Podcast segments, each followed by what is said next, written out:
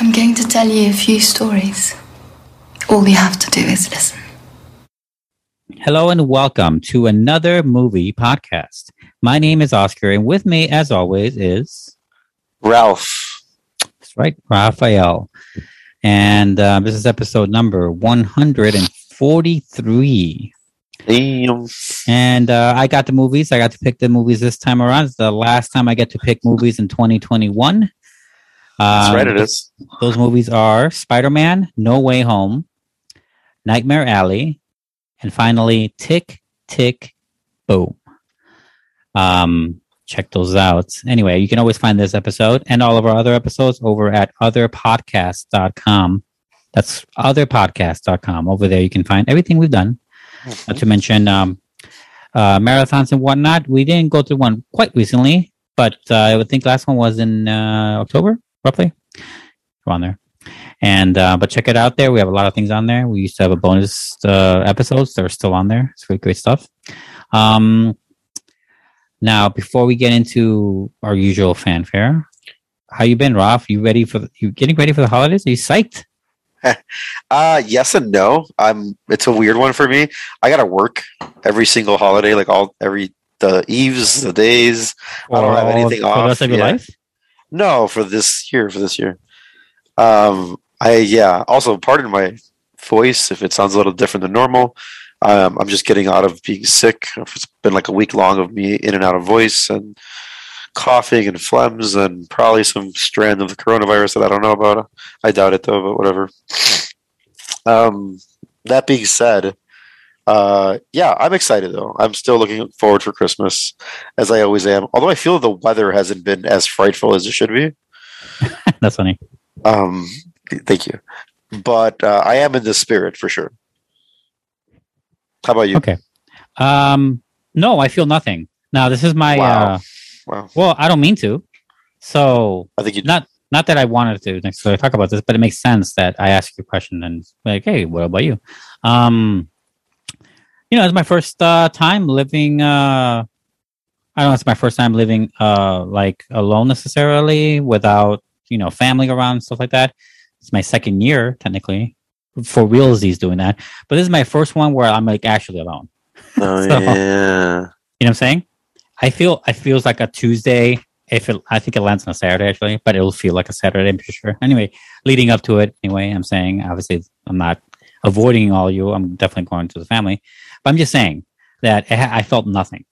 Um, the closest I got was uh, last show when uh, my recent discoveries had a few Christmas movies that I force fed myself just to just to not to try to get into spirit. I'm not trying to fit into anything, but I just like watching something that I don't really go for, and uh, because some of them are good, I'm sure, and I enjoyed them, like like I said back then.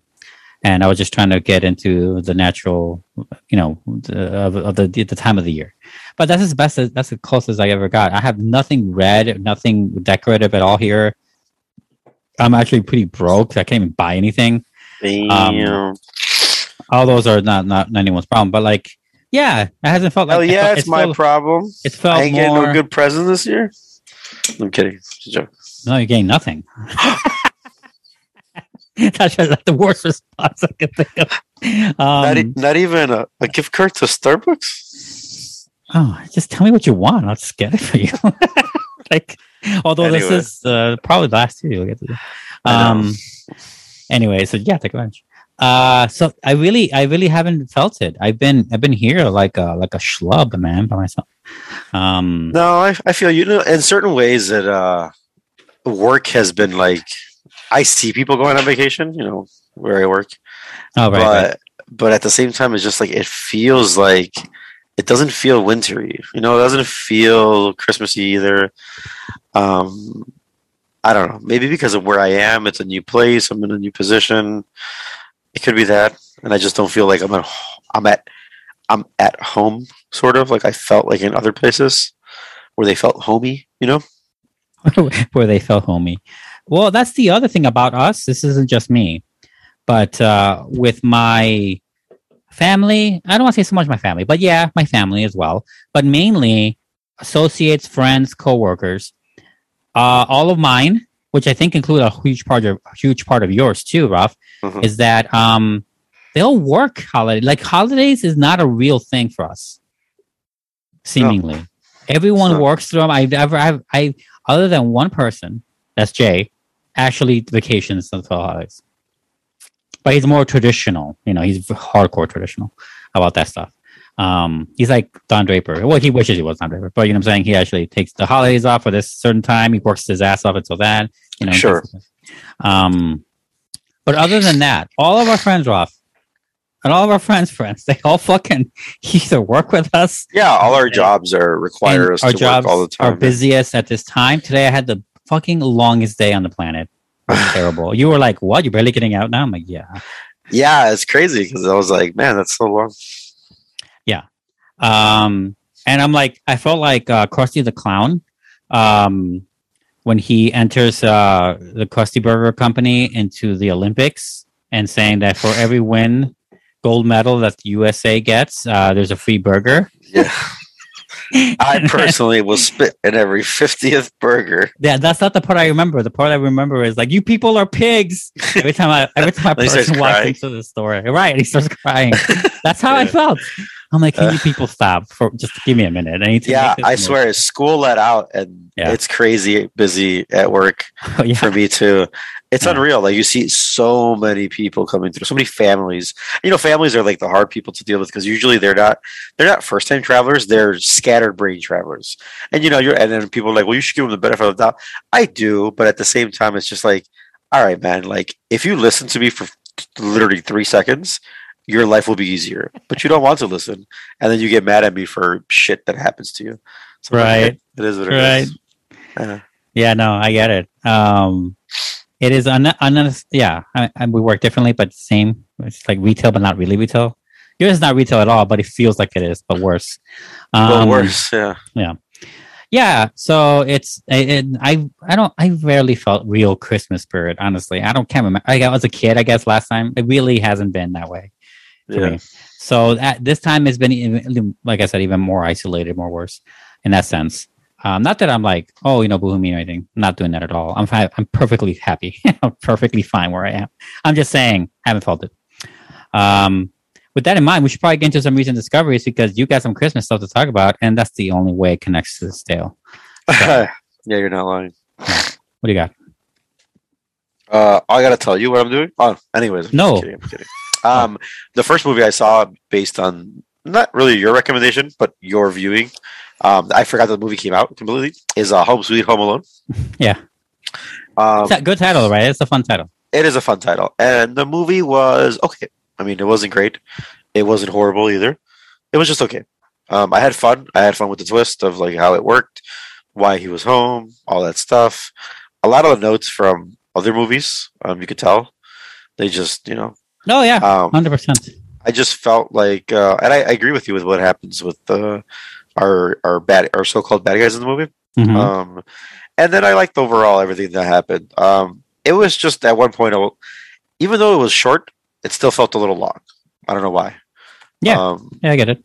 yeah. So besides that, uh, annoying, annoying uh, brother and family, super annoying that he has. Uh, but yeah, that's Home Sweet Home Alone. I guess if you have nothing to watch, you can watch this. You know, um, I thought of better, better um, at you know like descriptors for this movie after I talked about Uh-huh. it, which is just the way it goes, right? Um, and uh, I had a, a thought that maybe feels correct. I'm just going to say it about Home Sweet Home Alone again. Is that it's a Home Alone movie for liberals? Ah, you're not wrong. I don't know why. It just feels like that's correct. And I'm sure I could cite things, but I'm not. We're not reviewing that movie. And fuck that movie. I already forgot it. But um, yeah, just saying that. Yeah. But uh, you're middling. It's like okay, but not great. Yeah, yeah. I was the same. Yeah, I mean, it's just, um, uh, yeah, it's just okay. It doesn't, it attracts your attention for a little bit, and then you lose it, and then attracts it again, and then you're like, sure. okay, yep. So that's about it. That's fun for Home Sweet Home Alone. Um, and then the other movie I, ca- I saw that's a Christmas, keeping the Christmas trend, is a Netflix original, or I'm pretty sure it's a Netflix original because it's where I saw it on. Uh, Boy Called Christmas. Hmm. Um, and this one is, uh, I'll, I'll read the quick uh, description. It's uh, in this origin story of Father Christmas, an ordinary boy. In parentheses, it says with a loyal pet mouse and a reindeer at his side. Okay, Oh, sets okay. out on an extraordinary adventure to find his father, who is on a quest to discover the fabled village of Elfhelm. Um, so essentially, that's what he's doing. Uh, it's I like what the story notes overall. I like the imagination of it. Um, that's I like that what's going on in the movie and stuff, some of the stuff like that. But Mhm. overall, I just didn't like a lot of other things, and I, I just like it doesn't. Some of the stuff just doesn't doesn't go well with the movie. Pretty short too. It's like an hour forty six. Um, it does have uh, Maggie Smith in it, um, the actress who plays. Um, she's telling the story to kids, um, and then this, and then you know, it kind of cuts in and out. Like, oh, they talk, they talk back to the kids. The kids ask questions, and then she goes back to the story, and then it's the movie of the story going on. Um, okay. which that's kind of cool, and I like that. Like I like that whole that whole combination thing of going on. That was pretty cool. Um, but overall, this is uh, this is an okay movie. I still think uh, the Santa Chronicles were better. Um, if you're did, going I did like that one. Yes. Yeah. Yeah. Um, this one is just uh, it's just okay. Uh, leaves a lot of like. Yeah, I get. I know it's been more for kids. Don't get me wrong, but it's just Right. it, it, I, kids are you know kids are smarter than we think. It just you know it, it doesn't. I don't know. Some of the stuff doesn't fit as well as it should. I suppose. Wait, wait. Let me quote that. Kids are smarter than we think. Said no parent except you. You're betraying all parents. I am betraying all parents. They, they are smarter. Yeah, I. Um, so besides that, uh, I, I mean, I'd recommend it to watch it just as, Mhm. as a brand new Christmas movie, but uh, it's totally like can be a background movie. Uh, For sure. For sure. Okay, so that's a boy called Christmas, and then the last movie I saw that's not Christmas related at all is uh is called King Richard, which is uh based Right. on I guess on your recommendation. I I was gonna watch it because I, I already I already liked the biopic, like what the subjects are. I didn't um, recommend because- it very highly though. because I, I do like tennis. I mean, it's something that I that I've liked for a long time. It's like one of those random sports that I think you even like. Um, yeah, I mean, we had a fascination like for a good three, four years there. In oh, our, for sure, um, for sure. Yeah, where we would actually go and practice and stuff. Yeah, yeah, yeah. Um, we would actually go play and you know at least have fun with some tennis. Um, Yeah, we were by no means like professionals. no, no, zero percent chance. But um, maybe 0.01. But Hmm. the uh, I mean, I've I've always loved to watch U.S. Open, French Open, um, Wimbledon, you know, stuff like that. Um, tennis movies always have gravit. I've always gravitated towards tennis movies. I don't know why. It's just one of those sports that I like watching. It's calming. It's exciting. It's a little bit of Mhm. everything. Um, Yeah. So this is obviously Venus and Serena, Serena Williams, and uh, about uh, Richard Williams, the father, uh, which you talked about before. And I dug it actually. I dug it a lot. And uh, I think you said that you, you, I was gonna, I was gonna like it. Um, I felt like uh, they should have leaned a little harder on it uh, Richard's assholeness in the movie. The movie does an okay job of leaning into it. I just felt like he was like they they played him a little bit more saintish, you know, like than he probably was. I felt like he should have been like full blown like, listen, if this is what he was, that's what he was. It is what it is. You know, I know you're displaying the message that he's being a good father to them, and obviously what he did, he, he literally hedged the his you know his methods or his uh, Yeah. whatever to his bets for Mhm. that, that his girls were going to be what they ended up becoming and that's cool and all but it just doesn't i just feel like it's uh what's it called um i feel like i needed a little bit more than that from like other random stuff that i've seen of like interviews with actual richard williams um Yeah, for sure. but besides that, I dug it. Uh, the cast is great, um, and uh, it's a cool like backstory if you didn't know anything about them and how they were raised and what happened and stuff like that. It's a really cool, really cool movie. I highly recommend it. I'm pretty sure it's going to get nominated or it's been nominated for a bunch of shit already. Um, hmm yeah, so that's the movies I've been watching. Um, Oscar, Yes. I want to start off with a movie that I was uh was 99 cents. And that's why the only reason I saw it here we go. No. Huh? I said, here we go. right. No, yeah. It's called Midnight in the Switchgrass. I assume you have not heard of it. Uh, nope. An FBI agent and Florida state officer team up to investigate a string of unsolved murder cases. This is a combination of a few reasons why I saw it. I mean, one, 99 cents, guys. I didn't I never heard of it until I saw the offer. I didn't know this movie. Right. existed. Why would you? and then uh and then the movie stars is one of the the second reason movie stars um And on the cover, it's funny because it has Bruce Willis in it, but he's not in it as much as you think. Anyway, it has Bruce Willis. Megan Fox is, I would say, the main actress. Emile Hirsch is the other main actor. And Lukas Haas, who, if you've seen him, you're like, oh, I recognize from stuff. Um, and this movie kind of reminds me of the way Looper got famous. If you remember, off Looper uh, was famous because, um, well, a lot of reasons. It's a great movie, but um, it became like a top tier famous movie that opened in China because Bruce Willis agreed to be on it. Like the Bruce Willis power alone. Oh yeah, yeah, yeah. I, I did remember that. It was very highly like uh, pushed on that angle. it was very And- and- indie, and then it yeah. wasn't an indie. Right. Right. It was. It, I, a hundred- yeah, I remember we were looking forward to it because it was of his indiness.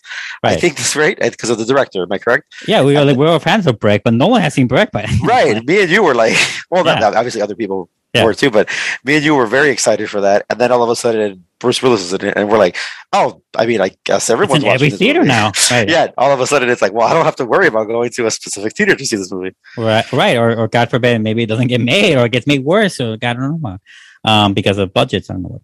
But yeah, no, yeah, it, this movie it looks like it's trying to do the same thing, but the very fact that no one's heard of it means it didn't succeed quite the same way. Either Bruce Willis's name doesn't quite hold the same, or um, you know, or it's just like a movie of the week. This is a movie of the week for the modern day. It makes it to makes it to Apple TV or VOD for a dollar if you want to rent it, and then that's it. You know. Um, but the movie's not bad for what it is. It's like I it does feel like a movie of the week. Um, it doesn't feel as as shocking necessarily. It just feels like uh, doesn't have any more than what it shows. Doesn't have a lot to say really. Um, and I'm trying to be there, ground level. I'm trying to be on the ground floor on Megan Fox, which I imagine is going to be inevitable. I hope so. Just hope so. Inevitable of her return to stardom.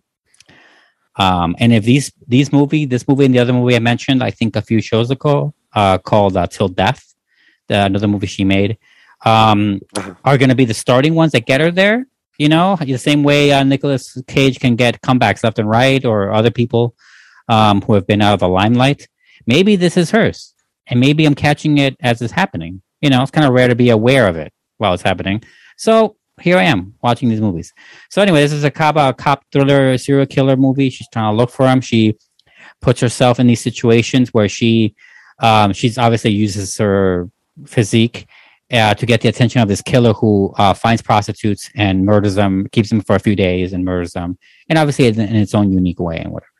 Um, and he uses motel rooms off interstates and truck stops and shit. So she puts herself, you know, I guess a, a you know lower key, puts herself online to see if she could find the eventually get in touch with this John, Hmm. this magical John, right? And she does find him and stuff, and it's all about getting it in time and then seeing if this is the right person, and then oh my, it's too late, is it too late? But you know where it's going, and I guess it's okay for that.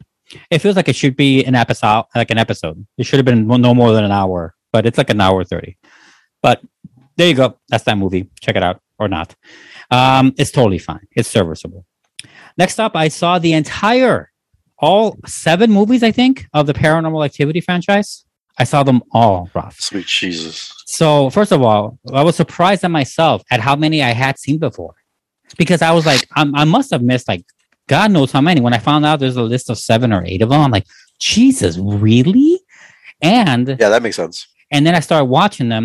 Obviously, the first three I knew for sure I had seen because I Solomon theaters. I was out, I was with the hype back then. Uh, you and me, w- were you in, in the hype of that movie? Nope, Uh, never no, was. it was Nope, just me. never. Got it. Um, well, I was, and I saw the first three, and I really dig the first three. I would say the first and the third are way better than the second, but still, the second's not bad. Um, and then I saw the fourth. I'm like, oh, I have seen the fourth, and I did like it, you know. And the fifth, like, oh my god, I did see the fifth before, and I did like it, and I still do. Like, I still kind of enjoy it. Oh, there's some crazy shit going on here. And then, you know, and it gets worse. So the ones I have not seen that are new to me are the last two, which is a Paranormal Activity: The Ghost Dimension and Paranormal Activity: Next of Kin, which is uh, a movie that came out in this this year. It's on Paramount Plus if y'all want to see it, which I don't recommend because Next of Kin, the latest one, is by far the worst movie. It is.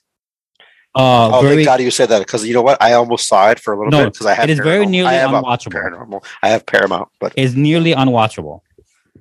Um, it is it is so bad. So I'm just going to describe something about the entire series. I'm just going to basically review the series and how it ended here, real quick. Um, uh, p- uh, pros and cons. So the cons are is that uh, the movies just completely uh, like fragrant, like flagrantly, like just uh, uh, loudly. Sometimes it seems just like purposely try to just not even try to explain why they're holding a camera anymore. Forget the reason. Doesn't matter why. The first three or four, they really try to make it reason. They give reasons. They give solid something. They're like trying to incorporate the very nature of the camera being there as part of the story. They drop that shit like a hot potato by the fifth, sixth, seventh, eighth movie. Okay, Oh yeah, god, that's a big con. Because in the last one, they're just picking cameras. Like you're running for your life. What are you doing picking on this camera? That's Well, it's unreal. the same. It's like uh, that commercial for, Hmm. I think Geico or something, where the, you know they're Oh, really? in a horror movie. They make fun of it. That's funny. yeah, they make fun of the horror, just horror movies in general. Yeah. Like they're like, there's a uh, there's a car that's running right. Mhm. There is uh, running through the cornfield or in the garage full of chainsaws. Oh yes, where should we yes, that's right. know? I've seen that one. Yeah, That was a funny one. That's Yeah, really that's- funny. yeah, it is a funny one. Until you see it like 300 times, and you're like, "This is fuck this." Yeah, right. Yeah, okay. So that's really bad.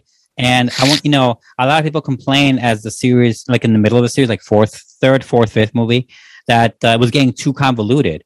But I always thought that it was convoluted enough. Like I always thought it was fun. They were adding these layers. Now the problem with found footage, of course, is that they can never show you everything. That's a whole. That's why Cloverfield worked. That's why Blair Witch worked. But you can't do that in a series of movies. You need fucking answers, bro. Um, but at the same time, they were managed to just thread that line between giving you just enough, but not really, you know?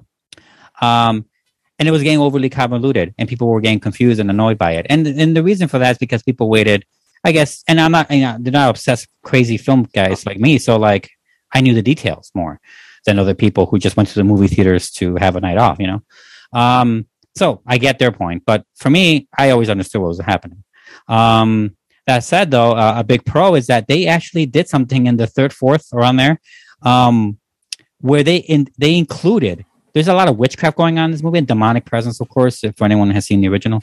But um, they also added in within the witchcraftness uh, a time paradoxal time traveling like device into the films that actually kind of makes sense.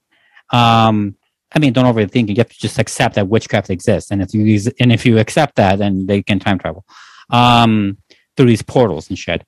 And the seventh movie, the new one for me, the Ghost Dimension one, kind of really has the apex version of that. Not that it goes great. Unfortunately, it's not a good movie, but um, they do some really good stuff though, and it, it kind of like circumvents any problem you have. Any problem you have is because they time travel, and it makes sense because they explain it in the next movie what? That's kind of dope, actually. it is kind of dope. It's kind of like dope in a in a Saw way, but in a Saw, they just didn't tell you when it was before the last Saw movie. In this one, they're like, no, no, this is after that, but this other shit's happening because they're time traveling. And I'm like, oh fuck, you know. And that's why, um, you know, that one with the Mexican family, I really liked because of the third act. I'm like, oh shit, that's right. I knew I liked this movie for a reason, and that's why. Um, so check it out for those. But Next of Kin makes no fucking sense. It doesn't connect with anything. Even if they try to connect it, it would still be a, a piece of shit. So don't watch the last one, but I do recommend the series as a whole. They don't always work the same way, but the first three are by far the best. Anyway, that's Paranormal Activity. Let's move on here. I saw Kenneth Branagh's latest film. Kenneth Branagh, the, the famous fucking actor who did the first Thor movie or the first two. Uh, Hulk, Hulk. No, no, he did Thor. Kenneth Branagh did not do Hulk. Oh no, no, no, no! You mean directed? Yeah, yeah. Well, Oh yeah, was- my bad. My was apologies. he- apologies. he wasn't Hulk either. No, no, he wasn't. He what? wasn't. Okay, I'm like, did I miss some great movie he did in the No, 70s? no, no, no, no. I'm sorry. sorry, sorry. Got it. Cool. All right. Uh, he's also famous for Hamlet, Henry V. Like he's famous for a lot of that shit. He also did Murder on the Orient Express. By the way, um, Why is it always Henry the Fifth and not Henry the First or Henry the Eighth? what I'm saying, the famous Or Henry ones. the. I know. I'm just I don't, I don't know, but um, Murder in the Orient Express, though, you know, I don't know if you saw a trailer. There's another one he's making on for the Poirot guy for the No. Agatha Christie novels. Anyway, whatever. Sorry, I saw the I saw that movie in theaters. Um, Okay. He also played the main bad guy in Tenet. Ooh, and he was pretty much a really good asshole. I want to say. Anyway, sorry. Belfast is an autobiographical film set in guess where Belfast in the '60s. As a, he's like a little boy, and he's called Buddy. Though it doesn't seem like it's really that like oh, it's directly his name. This is directly how his mom acted, but it's autobiographical in the sense that he grew up there at during this turmoil in this particular point. Being not a Catholic but a Protestant, as the, as a lot of people attacked Catholics back then, um, and so on and so forth. And the movie, I feel, even though it was only like 98 minutes, maybe 110, uh, should have been shorter. Um, and I think the movie is a little too like it's kind of obvious what it's going for with the the book. You know, it's kind of like Cinema Paradiso when he's falling in love with movies. Except Sure. that movie is way better at showing that than Belfast is. Well, that's why Cinema Paradiso And they well, that's why it yeah. Uh, But it reminded me. There's a few scenes where like I think he took that from Cinema Paradiso. honestly. Oh, really? yeah, like Hey, yeah. listen, you know, yeah. And the movie's in black and white. Not that that's bad. The acting is really good though. Stellar acting. The kid, I don't know what the fuck they did to this kid, but he took something for this role because he was really good. Um, Probably also also the parents and whatnot. But uh, I feel like the movie keeps uh, it finds three different things to talk about: the setting, the the world, the environment of the time, the boy like growing up, right, and the parental unit, I guess, the the family unit stuff. And then it, it shows you those three things, meaning like a scene about them, and then it recycles and does three more, and it recycles and does three more. It doesn't seem to be like a real point, and there's no real plot because of it. And I feel like ah, you could have done without some of those, you know. But uh, but the movie's not bad. I definitely like uh, you know over, overall enjoyed it. I just never would probably watch it again, and I don't highly recommend it. But as autobiographical and for acting, pretty good. So that's Belfast. Uh, next up here, I saw Netflix's Worth. Um, you know about this? no, no, no, no. Okay. I have no clue what. Worth came out the week of the 20th anniversary of 9/11. Oh. It's on it's on Netflix, Okay. and it stars uh, our favorite, um, Michael Keaton. I'm surprised you haven't heard of it. It Sorry, was Michael Keaton. yeah, Michael Keaton. Uh, maybe the description: An attorney in Washington D.C. battles against cynicism, bureaucracy, and politics to help the victims of 9/11. That's a very glowy way to put it. By the way, it's not really quite so whatever. But this movie stars uh, Michael Keaton, Amy Ryan, Stanley Tucci, Tate Donovan. A lot of big, lot, like you know, a Yeah, feel well, good I'm, cast I'm looking at it right now. that is a feel good cast. You know what I'm saying? Um, this is a almost a paper thriller. It's not a paper thriller, but it almost feels like it is I one. was about to say it looks like one. I'm sorry for the yawn, but I don't. No, I, it looks like one. Just I'm sorry, but just that like poster it looks Right. like a paper thriller. And with Michael Keaton, you never know what you're getting either. That's what makes him really special, really. And you never know what you're getting. He could be Spider-Man villain. He could be uh, just a cool dad. You have no idea. No idea. Um, of course, I just combined Spider-Man and uh, what was the other one? Multiplicity, right? That was um, that was him, right? yeah, Pretty sure. check uh, ask your parents kids uh anyway but this is a where he plays a um a not a robotic but a cynical driven ambitious but you know a normal joe normal guy overall lawyer uh high-tech lawyer in washington dc and this is about um giving money restitution i guess what did they call it something else to the victims of 9-11 including Uh-huh. firefighters and what um obviously hard boiled stuff it came out the week of the 20th anniversary of september 11 so netflix knew what it was doing Now, Um, am I- wait, am I correct? This this it says this came out in 2020. Yeah, it does. It didn't. Um, it's probably like uh, whatever, but it came out in the United States, released through Netflix on uh, or this year. This year. Um, yep. Um, yeah, that's what everyone's saying. Anyway, I double checked it myself because I saw the same thing you're saying. Um, I think maybe it was some festival or it was supposed to come out last year and COVID fucked that up. I don't know. sounds about right. yeah. I have no idea why they did that. But I mean, 20 years later. This is I mean, 20 what's crazy? What's crazy is that we're we're in. There's a generation that doesn't know what 9/11 is. well, not not doesn't know, but weren't around. Yeah. Sorry. Yeah. That's what I meant. um, although I did see uh, t- unrelated, I did see a TikTok uh, of a girl talk um being asked, uh, "What do you think of Hitler?" And she's like, "Is that a rapper?" Like, did not know who Hitler was. I'm like, how is that possible? So that's pretty bad. Just saying, Yeah, pretty that's bad. horrible. pretty bad. She was like, kind of like that rapper name, Hitler. Yeah, I'm like, Jesus, stop saying that. Um, anyway, get a book. Anyway, uh, this movie is solid. It feels like a Spotlight, but for real life. And obviously, Spotlight I know is based on real life. But So I guess it's, it's very similar, except through the lawyer's POV. So maybe not Okay. as not as juicy, you know, as far as conflict and story, but to yeah, but it's Michael Keaton is the but is it's Michael lawyer, right? Keaton. right. Now Exactly. I would I kind of wish to give I, kind of wish to give him a little more material for him to work with. It's fucking Michael Keaton, guys. Um, Birdman, guys, Birdman. Um, I was about to ask, does he have his little twitches? No, not Ah, really. damn. No, not much anyway. He's a family man. He's pretty much a, a regular dem- dem- Democrat lawyer, whatever. Um, but um, there are some there are some nice flourishes. I just don't like. Um, I think the movie comes uh, becomes a little too saccharine and becomes a little too too um, look how good we are, you know, kind of movie. And um, I don't want to say wholesome because that's not right either. It's not wholesome. Hmm. It's um, but it's a little too saccharine. I think that's the best word and uh, a- and it doesn't really pay off that well. I, I don't think it hits a right chord for me um, in the third act. But uh, but the journey itself, the the the minutia, the details of what really happened, roughly, uh, during this weird time in, in in the United States, was fun to watch. And Michael Keaton does sell it. And Stanley Tucci, uh, when they when they're both in the same room, it's pretty cool. Um, yeah, I dug it for those things, and it was it has some real good morality questions, or at least one or two anyway. That um, that's like a, a rock and a hard place kind of questions. Like I don't know, what would I choose? Have would, would I be in that situation? So I guess for that stuff, it's pretty fun. So I, I enjoyed the movie for sure. I just didn't necessarily like how it ended and how it force fed this super nice thing. Um, it Yeah. felt like it wasn't earned properly. Maybe they needed to do something, but I didn't feel it. So Okay. that's worth on Netflix. Check it out. And then last but not least, I saw Paul Verhoeven's latest film, Benedetta, which is um it's in French. yes, it is French. It is a French movie. Um I don't know if it's actually a French movie, but it's set in France. They all speak French, they're all French actors. So I'm gonna go with that. Um although the name sounds uh Italian as fuck. Uh, it says none in Italy. None in Italy, they're speaking French though. Oh, See, what do I know? French though. Look at that. Maybe you're right. Maybe maybe I'm wrong. I don't know. They definitely didn't put a map in front of me.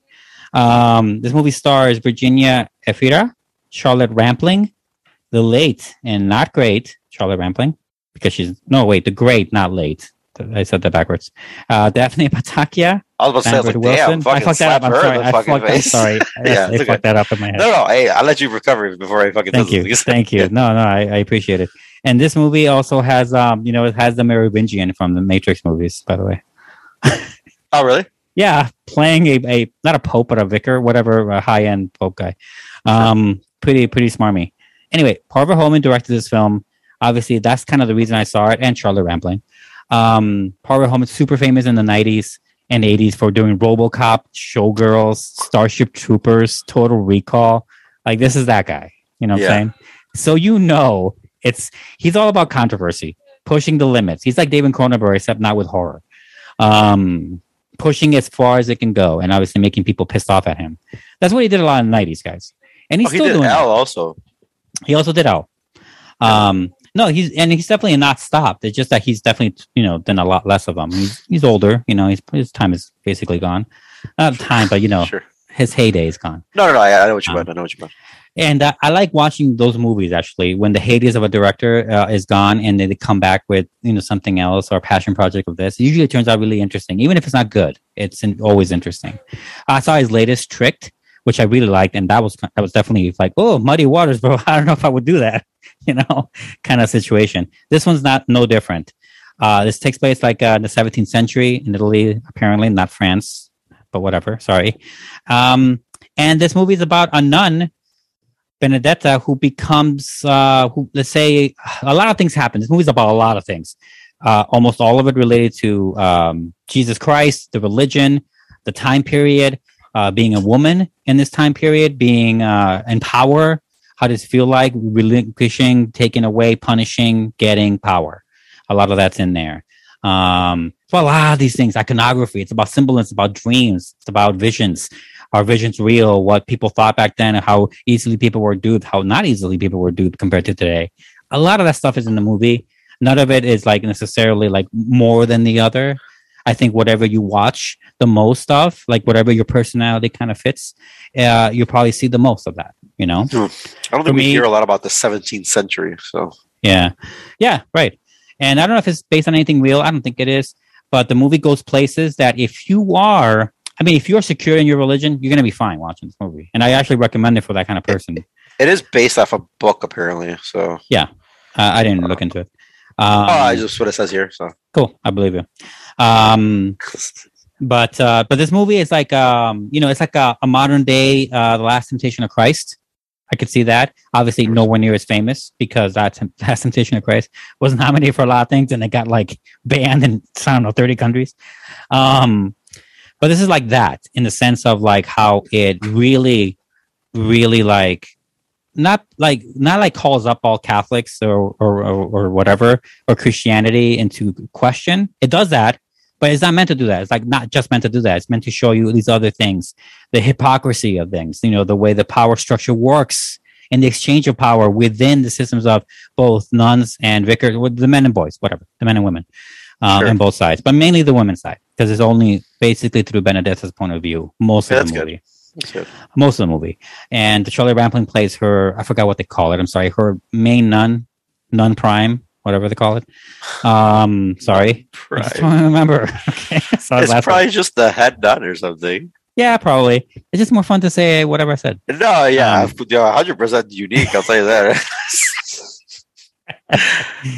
Yeah, and next, uh, next time I go to mass, I'll make sure I ask for the nun prime. nun prime. please do. Please do that and tell them it's from me. Yeah. Um, you tell them that blessings from Oscar.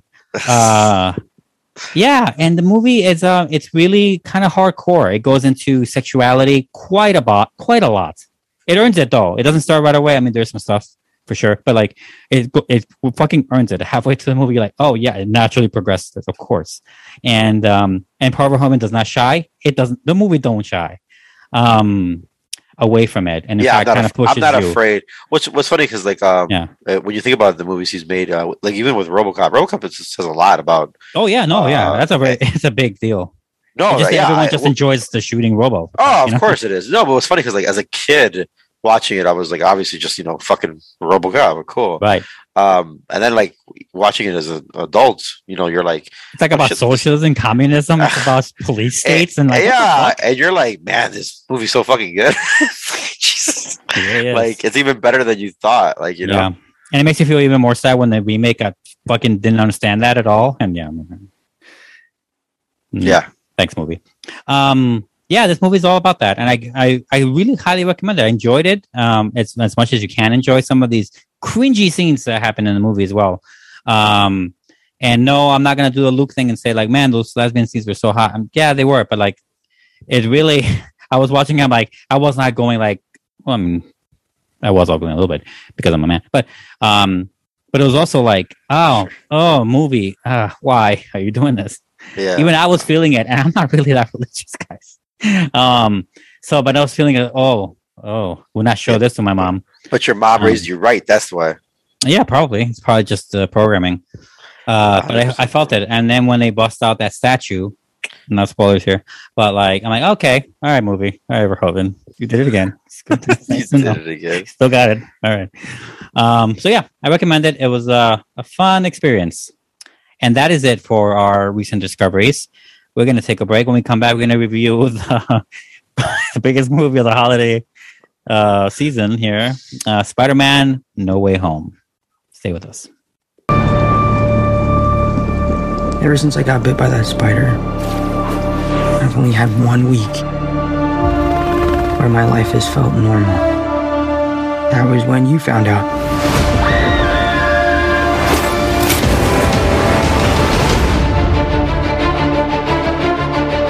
That spell where you wanted everyone to forget the Peter Parker Spider-Man,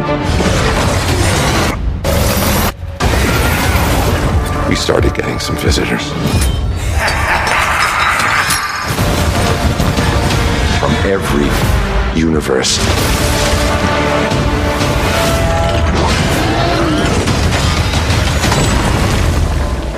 Hello, Peter.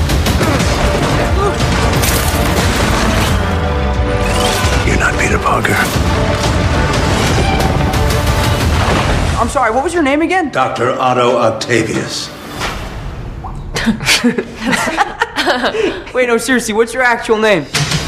With Spider Man's identity now revealed, Peter asks Doctor Strange for help.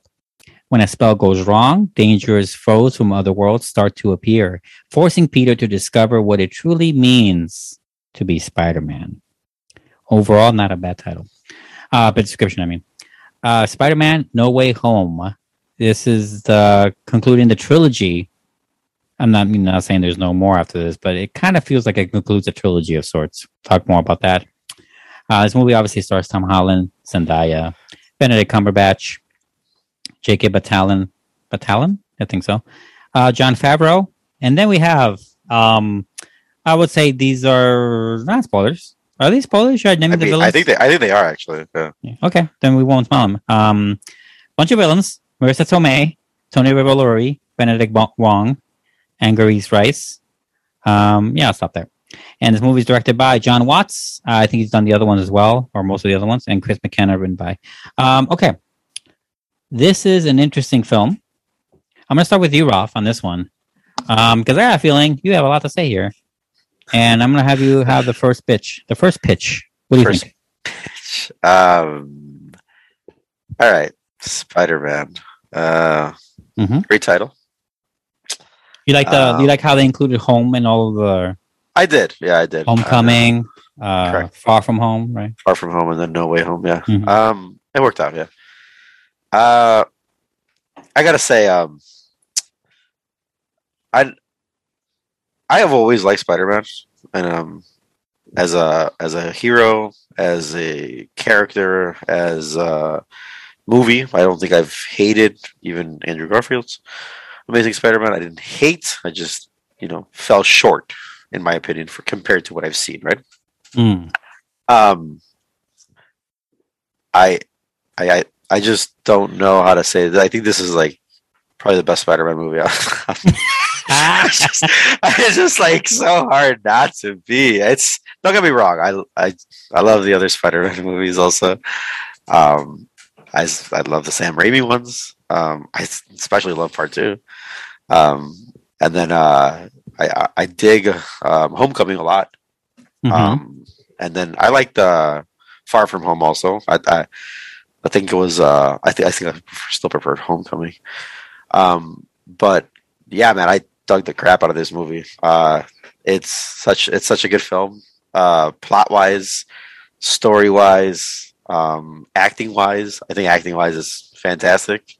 I think um, I think we see a lot in uh, Tom Holland. To be honest with you, I think we've seen him grow a lot. Um, he feels like he feels like he doesn't age. He feels very um, who's that actor? yeah. Um, Um. uh, Paul Rudd. don't know. Paul Rudd. Okay. Yeah. I go. It feels like I've, it feels like he's been like frozen. I, you're, he's still young, also as an actor, but like it feels like he's been frozen, like in time. Like he has, like maybe he's been like a little bit less baby faced. Um, but even then, like it's just it doesn't feel like he's getting older. Um, it was just super small, and then uh, I, I just dug where the whole movie went, and it. Uh, I mean, literally, I I was happy. I was giddy watching the movie. I just Hmm. I haven't I haven't felt like that in a movie theater in a long time. My movie theater was was packed to the like I, I think there was like three seats open. It was hard to. Yeah. I was surprised I got a ticket honestly because it's It- Thursday. Yeah, I saw it Thursday also. I you know what I needed to see it on Thursday because if I didn't, I think it. Oh yeah, I had limited chances. I literally talked to one person on Wednesday on Thursday about it, and I was like, "Yeah, I'm gonna go see it today." And then the guy was like, "Oh, I saw it. Yeah, I have a bootleg version that came out last night." I saw it, and I was like, "You couldn't wait like ten more hours." yeah. Right. That's pretty. Well, that's exactly what I said to him, and he's like, he starts laughing, and he was like, "No," and I was like, "Oh, okay." All right. All right then. Yeah. Um, but besides that, uh, it's yeah, I I dig a lot of the stuff that's going on. The dialogue's fantastic.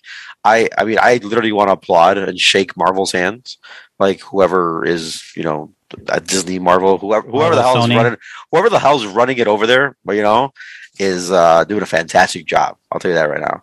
And um, whatever they they did to make this happen, um, and how they did it and everything, I it's just I mean, I, I I got it's like a chef's kiss almost, you know, like it's Mm. just it's just uh, really really well done, and I'm I'm very curious to see, and I'm very uh, excited to see um, what's it called, uh, the future of uh, Marvel in general, um, especially obviously with Spider Man, and uh, yeah. yeah, it's just uh, I I dug it a lot. It was uh, it felt so I don't know, it felt so so Spider Man. Like it felt like the character was like so true to its person um, from everything that I've known about Spider-Man. You know, the quirky, awkward humor, self. You know, like all this, all that things that I know about Spider-Man, the person who he is. You know, like everything. It felt so good um, as a character himself, um, and I love the fact that we. I think we're so internal to it. Um, it it it didn't feel it didn't feel like uh um hammy. It didn't feel like ah again. It didn't feel like you know like you get that from um from Batman movies a lot. I think besides Spider Man, we get Batman a lot, right? Batman's the we have a lot a lot of Yeah. and then let's say Spider Man's a close two. second. Um, I would say um, no. I think there's a four. There's like a top four, final four: I, I was yeah, yeah. Spider Man, Batman, Superman. Wolverine, and Superman. Yes, yeah. I figured you were to say well, Superman. Um, Yeah. I forgot about Wolverine, but they've only had four movies for Wolverine. They've no, had I like, feel we've had more. We've had, Well, I'm saying four like single movies. You know what I'm saying? okay, sure. All right. Um, because if we had to talk about that, then we have like nine or something. Yeah, but Um, he was like the star and all. I mean, he he, feels like out of water the first X Men movie. no, I know, I know, He does feel like He's that, like our introduction to the X Men. No, no, you're right. You're right. 100 percent Right, right. You're so, 100 percent yeah. right. Yeah. But uh, I feel like standalone movies. Um, you get Superman, you get Batman, you get Mm-hmm. Yeah. Spider Man. You know, um, and then yeah, I guess Wolverine would be the next one. I mean, Harley Quinn is trying super hard to catch up to these numbers. She really is. I give, Yeah. her, I give her props for that one. Yeah, Um, but besides that, I it's just yeah, I'm I'm very happy. Uh, I was like I said, I was just it's it's it's the I would say it's if you're watching a movie this year in theaters, if you're like oh COVID or what, like this is the movie. This Oh yeah, this is the by far the most to go see. crowd crowd going movie I watched. Uh, I the mean- best one, give or take. Yeah, for sure. It was it was great. It was great. Um, so I mean, also helps that the epidemic really fucked that up for the other movies, but this really picked up. for sure. Yeah, I what's yeah, yeah. I mean, it's just fantastic. I'm gonna go see it again. I'm gonna go take it, take Leo to see it, even if he doesn't like it. I don't care. I'll watch it myself. I don't give a shit. And you're an excuse for me to watch this again. Get over here. Yeah, I mean, I will watch it again. So yeah, that's uh, but daddy, that's, my eyes really hurt. right, right. That's my take on it. Um, yeah, you don't say. Uh, yeah. So, um, not not that. I mean, this is just fun for me, guys. But I like ranking fun stuff like this. So, I would say that um, in the pantheon of superhero films, which which I have always kind of like Oh no. kind of like put my nose up against because like I never think that uh, I never not never think it's not impossible to make an amazing superhero film or a superhero film that makes you think and all these other things, right? Um, it's just generally kind of hard because there's just entertainment fodder. There are escapism fun um, at the best, and Yeah. at the worst, they're nonsense and they make your head hurt. Sure. Um, you know, I'm t- looking at you, Green Lantern, and X Men Origins Wolverine, whatever it's called. Um, but you know, uh, and but you know, uh, I would say like the out of all the superhero films, uh, maybe it's in the top ten. I would say this new one. Uh, this movie fucking slaps pretty hard. Actually, I really liked it. I really enjoyed it. I was with the crowd uh, and that scene. Um, within the Spider-Man, Spider-Man movies, um, um, my number one movie was uh, Into the Verse, Spider Verse. That movie, that movie trumped finally like out outclassed Spider-Man Two from the Sam Raimi trilogy. Yeah. that was my favorite for a long time, and now and I got knocked down to second place by uh, Miles Morales. Fucking animated, awesome fucking movie. Um, and I was thinking about this movie and how it ranks to the to those to those two, right? Compared. Sure. And I would say that this movie falls solidly in the second place. It beat out Tobey Maguire's number two, mainly because of how well they reflect on each other. But Miles Morales is still number one, Spider Verse for sure. Um, still, but man, this movie is high entertainment. This is entertainment so calibrated for literally people that watched all of these movies in theaters were either Yeah. happy or disappointed by them. Doesn't matter if you were there, you were there Yeah. and like it makes you feel like I'm so glad I am not too young to have watched these movies and I'm not too old to have missed them. Like Yeah. it really kind of hit. It's almost nostalgic, but it really kind of isn't. I know it's 20 years ago with the Sam Raimi, but like the Andrew Garfield, not so long, and I still felt that. You know, still felt that twinge of like not nostalgia, but it's almost nostalgia. Right. It's like an update. You know, Sure, it's yeah. like a weird emotional update, and it manages to um, really pay attention to these things in such a way that I kind of found like I don't know how they could do that, but they're kind of doing it. Right. And I'm like, even though a better movie would have been served for the character of Peter Parker, and I'm talking about Tom Holland's Peter Parker, if um, if they didn't include these um, external forces, let's say, um, so much, but Yeah. it was those things that kept me going so hard on wanting to know more. That uh, and they and they and they and they and they managed to like do so well with them that I didn't mind that um that time was taken away from Peter Parker um growth, let's say, because there's going to be another one for him. Um, there will be more of Spider-Man. You know, with this machine called Marvel, it's not going to stop anytime soon. And Tom and Tom Holland's definitely got that thing with an iron fist, iron key, whatever, iron grip, and um, he's not leaving anytime soon. There's more time for that. But I really loved how they did. They really did a really good job with this movie, and the best thing that they did, I think, is to step away from the MCU in this Yeah. movie. Um, that's almost a spoiler, but not really. Yeah. Trying to be vague, but they kind of made this movie a Spider-Man movie. It Right. wasn't. It never felt like a Spider-Man movie before. Like the second movie, the last one, Spider-Man uh, Far From Home. Far From with, uh, what's his name? Um, Donnie Darko guy. Uh, I forget his name. The main bad guy. You know, outing him as Spider-Man at the end of that. That was really badass. That was cool. That was a cool way to end that movie. Just like in the in that first movie, uh, Homecoming, it ends with May Aunt May finding out he's Spider-Man in that kind of funny uh, last moment. And this one is more like, holy shit, you know. Right. And then we had a lot to say about technology, right, and uh, fake news and shit like that. But it never felt like it was a Spider-Man movie. It is, but it never felt that way. No. And these movies have never felt that way, and that's one of the downsides, I would say, of the Marvel Sony combining forces thing. I would Um, say so. Yes. You know, and that's mentioned we got his introduction with the Captain America movie. You know, Right. you know, so like, it was never him, and they finally did it in this one, and I think that they made the right choice. It's like they really did the right choices here. Um, I think we're dancing on quite a lot, but I want to mention a couple of things before we get into spoilers. Sure. One is uh, your what do you think of the relationship between him and uh, MJ? Uh, the relationship. Yeah, in this movie. Um, I I think it's a uh, what's it called? It's a cool like, um, it's like it- you you're seeing the the flower starting to bloom kind of thing. You know, like you're seeing like what their potential could be. You know what I'm saying? Hmm uh as like still early early stages of their relationship of like them getting to trust each other a little bit more um and stuff like that. But at the same time it feels like it feels like you know they're they're they're doing the right things faster than other people would have done you know what i'm saying? Like uh you know being honest with each other and telling each other stuff like that you know and Yeah. trusting each other and stuff like that. That's like that's that's good stuff. Um and it feels uh it feels good. I thought it was. Uh, I thought it was uh, a good relate a good good relationship to see overall. Um, almost like if they knew each other really well, because they technically do. You know, they're friends already from beforehand and stuff like that. So, hmm Well, in the first one, not so much. There were still kind of more acquaintances, but yeah.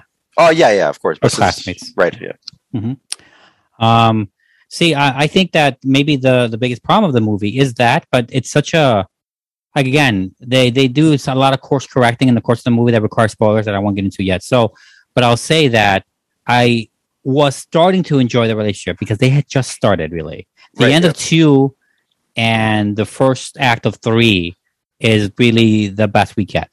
And Yeah. it feels like it's too short. no, I, I do agree with you. Yeah, Like I would say that Tobey Maguire had the best time with Oh, his love life. Yeah. The I, would say hundred percent. Of course, I think they All made the, they make a big even in just even in just part one alone, his No, yeah, for no, her I- is, is still way more than we get in any of the other movies. no, I I agree with you one hundred percent. yeah, But I I just, that's why I said it's like it feels like you know this is just starting. yeah, um they're in those like relationship like oh well you know like they're like uh, being cordial with each other to a certain point but then it just like gets like, they been start, yeah, yeah, they start getting com- comfortable you know to, to tell each other things for sure, for sure. Um, all right, let's get into spoilers immediately because, like I said, the the thing that I barely think is spoilers is it kind of kicks off in the start Uh, the second act. You know, on, it's so- not really that much of a spoiler, I guess. It's, No, no, I guess it But was no, known- but, but we want to freely talk about it, and uh, yeah, that, that's that's the honest truth. Yeah, I think we. and wanna I know, I know a lot of this was already spoiled with trailers, right. and there's like a two tier spoiler relating to something else. Right. That I'm so glad I didn't know, even though the internet kind of did tell me.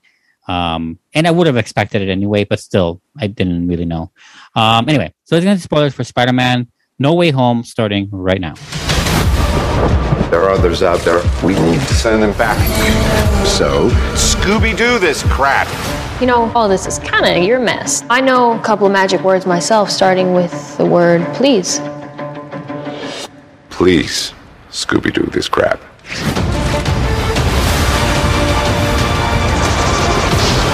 Flying out into the darkness to fight ghosts. What do you mean? They all die fighting Spider Man. It's their fate. I'm sorry, kid. Yeah, me too. Don't.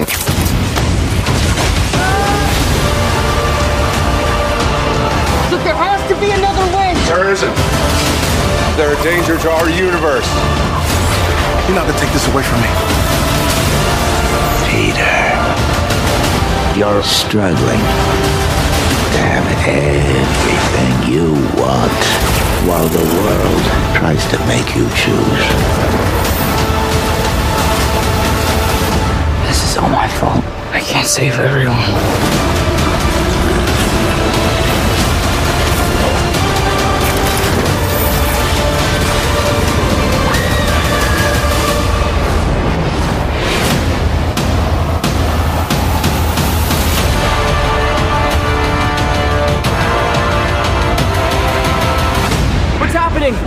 They're starting to come through, and I can't stop them. Okay, so they bring in, they bring back all these actors in. Good paycheck day.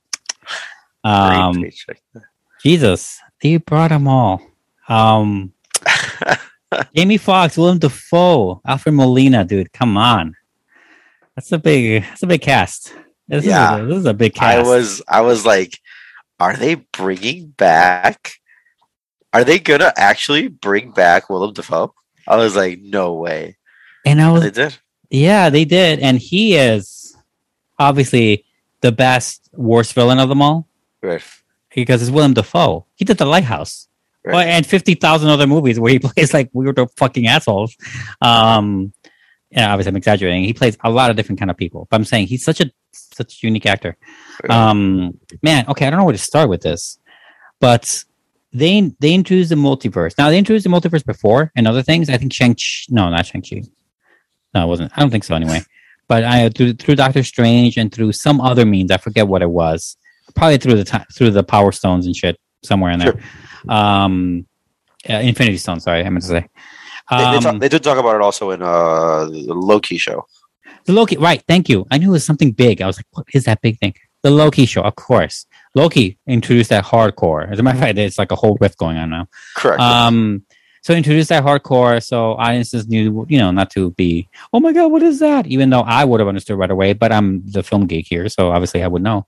Um, but uh, yeah, they introduced all this stuff. Doctor Strange, I can't wait for his next movie. It makes me more excited actually. His inclusion in this movie, Yeah. to what he is, what's in store for him next time. Yep. It's gonna be fun, um, for sure. I can't wait to see um the in the mouth of madness, whatever it's called. Um, but man, introducing the villains was a great way, and to a great way to like not only have the concept of multiverse, but also to like start to put a finality to those other Spider-Man movies franchises. I think what this movie does is that it puts to bed all of the other Sony properties of Spider-Man. you know, obviously, it really does end up with when they when they when they bring back Andrew Garfield and Tobey Maguire. That's when it really starts. But it really begins with, but it also begins with these villains. Like it doesn't Yeah. get serious. Like you know, now we're serious. You know that whole anime trick thing. Uh, it's that's that happens when the Spider Mans come in, but when the villains come in is when it actually starts. So, um, what do you think of all this? Like, like were you like overloaded with like what? Uh, Uh, so yeah. like the villains coming in, Mm-hmm. uh, uh, it was a, like a what the that's awesome, especially how they came in and how it worked out. and also Um, how easily they were dispatched. Right, yeah, but In- in a way. In a way. In, in a way, in a way, yeah. What Mhm. What's funny is that uh, what's it called? I I found it funny how uh how calm the public was. Do you remember watching? Uh, oh, like that's- these- yeah. so do you remember watching like the the, you know the Tobey Maguire movies and like there's kind of like mayhem going around all the time, right? Like oh, oh shit, we got to get out of the way. Oh my god, like this isn't that. Yeah, New York had only been attacked like once or twice by them. Right. So that's Tobey Maguire. They're Right. pros right now. These guys are pros. These guys are like, yeah, yeah, all right, cool. Like we out. Let's just get out of the way. Let's get Okay. out of the way. That's it. You have to worry about Call it. my insurance. My car Like, exactly again. right. Exactly. You know, whatever. Yeah. I call it. Call work late. Yeah, there's a big battle going on. They don't even they don't even say what to watch anymore. They're just like, oh, just watch it on the news. They have better Oh, cameras anyway. yeah, right, exactly. It was just, and it, I I found that very interesting uh, Yeah. because especially with that one scene with the with the lady, the, the the admissions lady, she was like calm, but like once she was saved, you know what I'm saying? Mhm. Like it was like really weird. Like it felt weird, but it right. felt like it almost it almost was off putting actually, but it was fine. it- al- almost off putting, yes. Yes. Um, and I will say something. I did almost roll my eyes Mhm. when uh, the, the actual plot of the, of the movie starts, which is uh, obviously the, the villains coming in as the plot of the movie, but what they want to do, which is um, he wants to like save them, right? He wants to redeem Mhm. them. Um, Yeah. Uh, say fix their issues. What's their issue? Sandman has. Uh, we forgot about Sandman, by the way.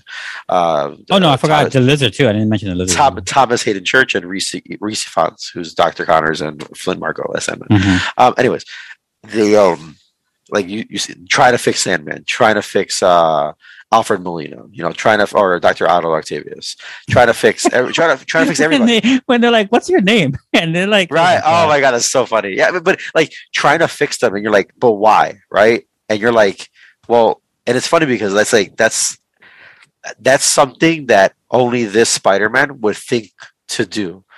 And like and not that the other one wasn't trying to help and any of their other movies, right? Um, other Spider-Man, but it's like the the unwillingness of like never giving up. It's like, dude, we saved the universe in this universe. Like we've saved, Right. you, like the the universe has been saved, and we've blink blipped back, and we've done this and we've done that. Like you know, like so much has gone on in this world, right? In this universe, that they're like, yeah, of course. Why wouldn't we be able to do that? It's very much like, why wouldn't we be able to do it? I mean, they're not only from a world like the, the uh, Garfield and Maguire are not only from a world that where there is no Thor and Loki realities, but there's also no magic. Right. Seemingly, granted, seemingly. seemingly, I'm gonna go with for sure because they didn't make any more movies with them, so therefore it's for sure. Um, right, yeah. like it is such a mind boggle to know that I mean, one of my favorite things about Spider-Man from the very beginning, I mean, from the comic book times, from the '90s, when I was like watching the the animated cartoon series on Saturday mornings and uh, reading the comic books, Yeah. um, is that he is that street level, awesome, relatable superhero that that also cross swords with the intergalactic, Yeah. crazy shit out there from the big boys. He managed to somehow be both. Yeah. do both. You know, Yeah, not not as much so. with the big stuff, but like.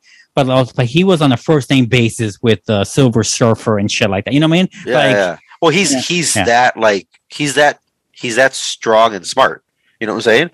He's that strong and smart, but he's so humble and Right. so just. I was gonna say you know, virtuous. Yeah, he's definitely like yeah, ver- for sure, virtuous. You know, Mhm. he's he's just like also like uh, you know, he has his area that he prefers to be in. Basically, Yeah, his Uh, core memory is Uncle Ben dying, and that means a lot. Like it really serves up his no, like entire. hundred percent. But I did, like, yeah, As I was saying, I did roll my eyes though when they when he goes like, "We're gonna try to save these people." right. Because was like- us in the sea, we're flawed. We're not gonna we send them back. Who gives a shit? You know, like right. uh, All of us are just like, well, like, dude, just send them back. Like, it's none of the even not a big Doctor. Strange, like, hey, you know, it's okay. But yeah, and I, you know what's funny is like I like I I don't understand it. Like in, in my my my lizard brain or whatever doesn't understand that, right? And it's just like um and it's like I don't get it. And I like, well that's what that's what we would do. And I was like, I okay, I guess. But like you, you're really going out of your way. Like it's literally none of your business. Like Yeah. literally none of your business. It's literally not even like ever gonna affect you ever like in life, you know, like they're not in your universe ever You know what I'm saying? Like, so it's like so. It's not about why should you care, but it's just like it, it is that you know, and it's Yeah. it's really weird. It's very much Doctor Strange is like, well, you got to let him let him be. Like they're technically like, had he known they were dead already, like would it would have mattered? Yeah. Right. Like in a weird Yeah. way, I guess. Right. Um, Yeah, I don't know. It's yeah. which I don't know. We'll talk about that in a different light. I mean, but- I, I would say w- one one thing that happens before the villains come in, before the spell gets all fucked up, Yeah. um, is that I don't I don't necessarily like the way the conflict started. I don't. I think that I felt a little um a little stilted, um, a little too maybe comic booky or too kid. Yeah. felt too much of a kids movie. Not just the way he broke the spell, like oh man, I forgot about Aunt May. I'm like, fucking say this before, um, you know. But like getting there, you know, like the notion of like you never called anyone to see if like you can. I don't know. Hey, I'm Spider Man. Can you just let these my friends in? They, they had nothing to do with it, you know. Um, not just calling them in advance to do that, but also like feeling like there's no choice but to go all out on some magic thing that you don't understand. I, well, what's Like- funny is that it, so I actually like that in the movie because it feels like it makes him look like, dude, you're you're only seventeen, like you're only eighteen or whatever, you know, like you're yeah. so young that you just don't I'm understand. talking about You- Doctor Strange. no, uh, you you as you should be talking about, but you know what? Yeah. And he and in Doctor Strange's defense, you're literally looking at Spider Man, right? Who is the who, who literally helped save the Are world. you, saying, are you saying his puppy dog eyes was too much for him to resist? It wasn't the puppy dog eyes thing. It's literally he looks at him. He goes, "Oh yeah, of course. Like whatever you need. Like I in my brain going like I know you're a smart and you know capable individual, so we're gonna go ahead and do this." And he doesn't look at him as a kid. He looks at him as a as a, as just a person. You know, like in his brain, he's like, "Well, he obviously did all this, or else he wouldn't come to me." Until he tells him, "He's like, how did you not do that?" Like, yeah. you know, when- when he- not saying it doesn't work. It's just saying kind of barely works, and it feels a little no, childish. don't get me wrong. It obviously it, it- it's more like service for us, I would say. Yeah. Um, and I guess it does a little kind of barely work, but it's it's still done like. I, I regret nothing of what happened. Oh. I regret after. nothing. No, no, no, no. It was not But, funny yeah, enough yeah. to where just like he's literally rewriting the spell like five times because he's like, okay, and this person, you know. Yeah. Um, it's just and that's that's funny because like I like how even him is just like, let me just get this out of the way. But he's also gung ho about just getting it out of the way that he kind of fucked up instead of waiting and asking him all these questions beforehand. You know, it works Yeah. both ways. So. It, it is obviously I think it falls more on Doctor Strange's fault than Spider Man in my opinion because he's the one doing the spell. Yes. Yeah. Um. Yeah, and, and like I said, that scene where he's like forgetting all the you know the friend and the Zendaya and you know well, well MJ, um, that was uh, I mean it, it was it was fine watching it, but it it was little cringy like uh, uh, whatever, um, but whatever I bought through it I fought through it, and um, yeah, and then so under, understanding the core of Spider-Man is very different because the because the movie is also right, you know, it's not saying that Tom Holland Spider Man is necessarily more virtuous or whatever. He's definitely more naive, maybe, than the Andrew Garfield slash Tobey Maguire. And I'm not just saying because they're older, because clearly time has passed for them. They're definitely in their 20s, 30s, or whatever. Sure. Um, when they get tr- sucked into um the movies timeline.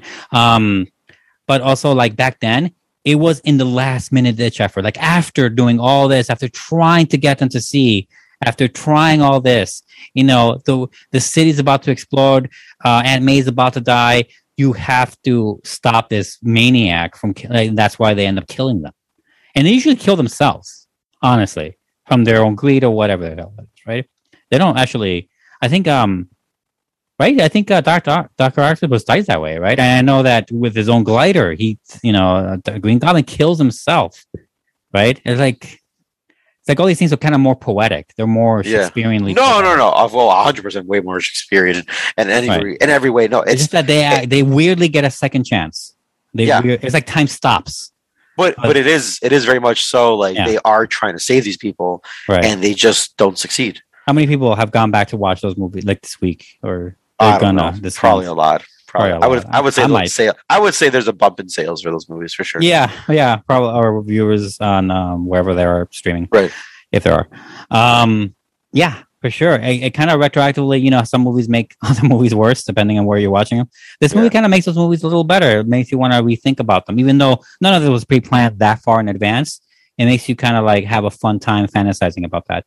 Uh, Right. I can only imagine. Anyway, I have not seen those movies again, but anyway, just thinking out loud there. Um, a very interesting way, and, and a very interesting way to like. It has like that new age. I don't want to say liberal because that's not. That's not. I don't want to make a political thing out of it, but it has a new age thought process of uh, how we look at villains. Because on one hand, Spider-Man has had some of the most iconic villains of all cinema and, and TV. Um, all, all of them, from Fisk Yeah. to Carnage to Venom to this to the ones we met in this one movie, um, all of them, and more iconic, arguably, other than Thanos, than almost all of the MCU movies, because that's one of the biggest problems, in my opinion, is the villain stuff. They work hard on the heroes, they kind of skip on the villains. Yeah, I agree. Um, in this movie, it's not about that because it kind of harnesses the old movies to get you there. You know Sure. already. Um, but you know, this movie is about guess what? Rehabilitation. It's about working with them, rehabilitating, helping these these villains, these out of control, super stylized, OP as fuck villains. You know, and that's a that's an approach I have not seen, and I gotta give the movie something for that Yeah. because uh, I, at least I can't think of one. If someone out there can remember, um, you know, I- everyone's like, yeah, get rid of them, prison them, get rid of them. We don't want to talk Right. about them. You know, um, we get a little bit a, a slightest whiff of something, you know, about moving on from the bad guy from uh, Captain America: Civil War when they, they did the show Falcon and the Winter Soldier when he comes back. You know, they did a little bit, but it wasn't on purpose. You know, and but that's really that's the closest they've gotten and it's just interesting i don't know i found that really fascinating that should be the way to do it you know it's like I'm, I'm mad at our prison system now because of this movie right. I know- hear you. yeah i don't know did you get that too while watching it um oh no No, no, no. I did. I it, it felt it felt very unique, actually. Yeah, in that aspect of like, why no one else thinks of doing that. Like, no one. It's like um, it's like no one ever wants to see that. You know what I'm saying? Right Or i mean yeah, yeah, I don't know. It's it's it, everyone relates to more doctor strange in that scene those scenes were like just send them back bro Yeah. Oh, I, everyone relates. hundred percent. Yeah. You know? yeah although i was a little surprised and i found it a little unbelievable that spider-man could get the upper hand on, on doctor strange Uh, you know what? I did, but that's not Doctor Strange not taking him serious enough. oh yeah You know, no that- that's that- what i that's ended up when he's like oh this is just geometry i i bought it then I, But I, knew where the movie was going. I'm like, Yeah. movie, convince me, bitch. Um, and they barely did. I'm not saying it didn't work. I'm just saying it barely worked. right. Um, because the motherfucker, I mean, no joke. Doctor Strange is one of the most like top tier, powerful guy, top tier. Right. And Oh, yeah, comic I- books everywhere, everywhere. I would I would 100 percent yeah not only is he top tier like uh just like hero or whatever Yeah. um but also like she's overall probably one of the smartest people I mean, that what Well- if episode about him going bad. I mean, that's just a sample. Oh, no of he's actually what he's always like one of the smartest people in the world too yeah, it's crazy. Yeah, but at the same time it's like that's the thing is like Spider-Man is also very smart he's he's no slouch in in his smartness you know yeah, um, he's just a kid. And what's what I like about this movie a lot is uh, is uh, what's it called? When when you look at it, is uh, look at it from the perspective of, and you're like you don't, and I guess you don't even see it coming really. I mean, you, you do and you don't if you pay attention. You know, uh, Spider-Man: Homecoming. It's he's in college and he, or in college in high school. Uh, far away from home, he's a senior, right? He's junior, senior. Am I correct? uh, yes, and then now he's about to graduate, right? Or he's no, he was sophomore, junior, senior. Is that where it was, or something like that? maybe. Um, yeah, uh, something along those lines. So he's about to graduate now, and you're like, okay, cool. Um, but you're all the other Spider-Man movies start with him graduating already. Like he became Spider-Man before they did. You know what I'm saying? Like Mhm. in in like their universe, how they started technically. They all start. They all started like about to be adults. You know, like we're about to enter adulthood, uh, college, doing all these things. You know, uh, living on our own potentially and stuff like that. And uh, yeah, and this guy's still starting, and he's like, uh, "Yeah, I have to, I have to pass my LSA LSATs." You know, I'm gonna I'm gonna go on my Washington D.C. trip with my school. You know, like, and you're like, oh, like you're still a kid. Like you're still, he's already had these abilities, you know, and compared to the other ones. yeah. Um, Yeah. and like you don't, you don't. I guess you know, you notice it when the movies came out, but you don't really like put two and two together. Um, and like th- this movie makes you realize that, uh, like heavier, especially ones like um, what's it called? Uh, ones like fur later in the plot. Uh, I don't know. I th- I thought that was like something that we. It's just like in front of your face, but like you don't really pay attention to. Mhm. Um, yeah, I'm just I I do like Yeah. overall though like where it where it pushes that. I don't know if you want to push it to that now or if you want to talk about something else. Um, well, you remind me of something that's, I guess, something else. Um, Uh-huh. um, this is uh, it made me think of that first movie, Homecoming, of the Tom Holland movies, and it made me think of like you know, there's a scene. Oh no, was it? No, maybe I think it was Civil War. Actually, I'm sorry, Civil War. His introduction, uh, when Tony Stark meets him, and he like he outs he outs um Peter Parker as Spider Man right then and there in his own room, and That's he's right. like, "So what do you want to do?" This? He's asking him like, you know, why are you doing this? And he's like, "Oh, you know, uh, I, I he like the movie." The movie is sup- supposed that you know his or- his origins. You know his origins as much as people know that um, Bruce Wayne's parents were killed with the fucking pearls and shit, right? Um, yeah, I would almost say but as, or- as far as as far as origin stories goes, Yeah. yes, it is very much that, but it but didn't it happen. didn't happen. This movie retrofits what we thought we were watching there. I am like he's you. talking about the band and the great power comes through, but he just doesn't say it. Probably Yeah. because it's been said many times before, Sure. and maybe we don't need to hear it. And that was with the movie at the time.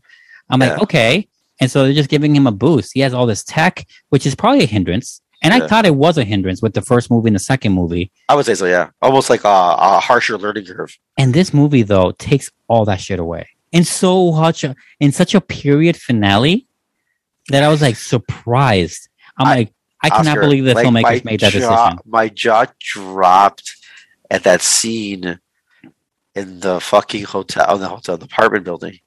Like, literally, when the lines are said, my jaw drops. Like, You mean when Aunt May I- tells him? yeah, when Aunt Yeah. May says it, when Aunt May says, "With great power comes great responsibility," That was a bigger fucking. my I don't know. fucking Hammer. jaw you drops, and it. I'm like, I'm, I literally go, I go, I'm watching an origin movie, and I don't even know it. I, Yeah. I'm watching an origin yeah, that's story, what I said too. and, That's and I I, said do, too. and I didn't even know it, and I didn't even fucking know it. I'm Yeah. like, unfucking real. I can't believe I literally had the We world were- pull over. the other two movies and the minutes before in that scene before that, we were All it was all prequel, all prologue. yeah, it's all pre- yeah, prequels, Yep. all everything. Everything's before. Spider-Man starts today. Spider-Man starts today. 100%. Like I can't The- the- believe it. I was the, like, the, the Spider-Man that we all know, the Spider-Man that we all know that grows up to be who Spider-Man is, your friendly neighborhood Spider-Man. The and, and I think that oh man, and I think this comes from the franchise learning itself too. Like because Sony owns Spider-Man and Yeah. all, all these villains and shit, and um, so their marriage money. their borrowing, their marriage, whatever you want to call it, with MCU and Disney, um, has led them to have this moment. Because if they just gave this character away, it would be something else. Complete. We would not be here today. This happened. No. Peter Parker's origin story in part three, Yeah. after two other trilogies almost. Andrew Garfield didn't have a part three, but he almost did. Um, you know, like it's only met because it, it, it shadows exactly the real life corporate whatever's going on with Peter Parker and Sony and, and Disney. Like it's so weird. They they mirror each other. It's like a what a weird time. I swear to God, these movies. it really is. It's crazy. It's it's but it it's a once in a thing, once in a long time thing going on here. it, it's unreal because it works out so well and i mean it's it's it just it's literally like uh and then the it just like fits perfectly because you hear and then you hear him tell the other spider-man you know before my my aunt dies she says you know with great power comes great responsibility and literally it's like boom light bulb obviously like we all know but Yeah, he you know the other one I did not think she was gonna die there. I really didn't. I didn't think so either. Yeah. And you see, you know, but there's no Uncle Ben to die, you know. So, and you you get that, and you learn the lesson. I mean, it's uh, it's, I mean, uh, it's a lesson that has to be learned for Spider-Man. It's literally a thing, you know, and it's him having the other ones to support him in that role. Is like, well, that's why we're here, right? You know, we're here to help you. Um, and it's it's. I mean, it just worked out so well, man. It's like Yeah. all those notes. I mean, those are like heartstring moments. You know, they're like so. They literally tug on those heartstrings so well because you already, you know, you you laugh with you laugh with them, you know, as you're as everything's going on, all the jokes that are said, you know, everything's lighthearted, everything's fun, exciting, you know, some tension moments of potential death, but you never really think it's gonna happen because it's a Marvel movie. Why would a main character die or potentially main character? It makes no sense. I wonder. Uh, do you think they're gonna they're gonna like uh, try to um, acknowledge some some of the the gaps of memory regarding Spider-Man, especially in relation to the Thanos war? Infinity well, War? I, I just think anything that has to do with Spider-Man is there. Everyone knows who Spider-Man is. Everyone. oh, okay. So you think that? Okay, okay. okay. So I think everyone no knows one who knows Spider-Man who the is. fuck he is. Yeah, so like if he's in the co- uh, on the outfit, everyone's gonna be like, "Oh my god," you know. well, yeah. The original spell thing. just said didn't say that Spider-Man doesn't exist. Just said It just said everyone Peter forgets Parker. Peter Parker. No one knows that Peter Parker is Spider-Man. That's what the no, thing is. no one knows Peter Parker exists. Like he exists on paper. Like that's it. And it's funny because like um, I was talking to our brother. Um, Yeah. Oh yeah, yeah. You're right. and uh, Yeah. he he was because you know we watched it together, and I was trying to see you know obviously talk about it after the movie, and uh, he was like you know I was watching uh, I was reading some stuff on Reddit and reading some complaints about this current Spider-Man. This current Spider-Man, a lot of a lot of the complaints were he's not he's a he's he's a down to earth superhero. He's very much a grassroots kind of person. Like he, he Yeah, he's like helps- Daredevil, which is Yeah, very, very much like. Daredevil. You know, only not in Hell's Kitchen only, right? Yeah. Um, right. He has very- Queens, and this guy has. right he's like you know he's very much like he helps out new york right queens and all that stuff he he helps out and he's like i he doesn't you know he he struggles he struggles as a as as a person because he doesn't you know he has to balance both he's a struggling he's not he's not a, he's not a, a rich person by any stretch of the imagination but having this with the tony stark thing he's got money he's got not money he just has like he's well off because he doesn't have to worry about those things he doesn't have to worry about suits. He gets the suits made from you know whatever. He doesn't have to worry about living you know uh, anywhere, paying rent, or like the, the the balance. There's nothing there, and literally resetting this like resets the whole thing. He's you see it in the backpack, like like when he gets the apartment at the end. He has a GED book like to get his GED because he's no one knows who Peter Parker is. He can't go back to school. He doesn't exist Yeah. like he exists on paper because he's got a social security card and everything like that, but no one knows who Peter Parker is until he starts, you know, telling people who Peter Parker is. So he has to get a GED. He can't go to MIT. He's probably gonna go somewhere else with whatever, you know, Yeah. college wise and stuff Hmm. like that. So no one knows who he's literally starting from nothing. I wonder. I wonder if that means the same thing for like, um, let's say his uh, uh, Friday. Do you think Friday? I mean, Friday is what? Not a person. That's a great question.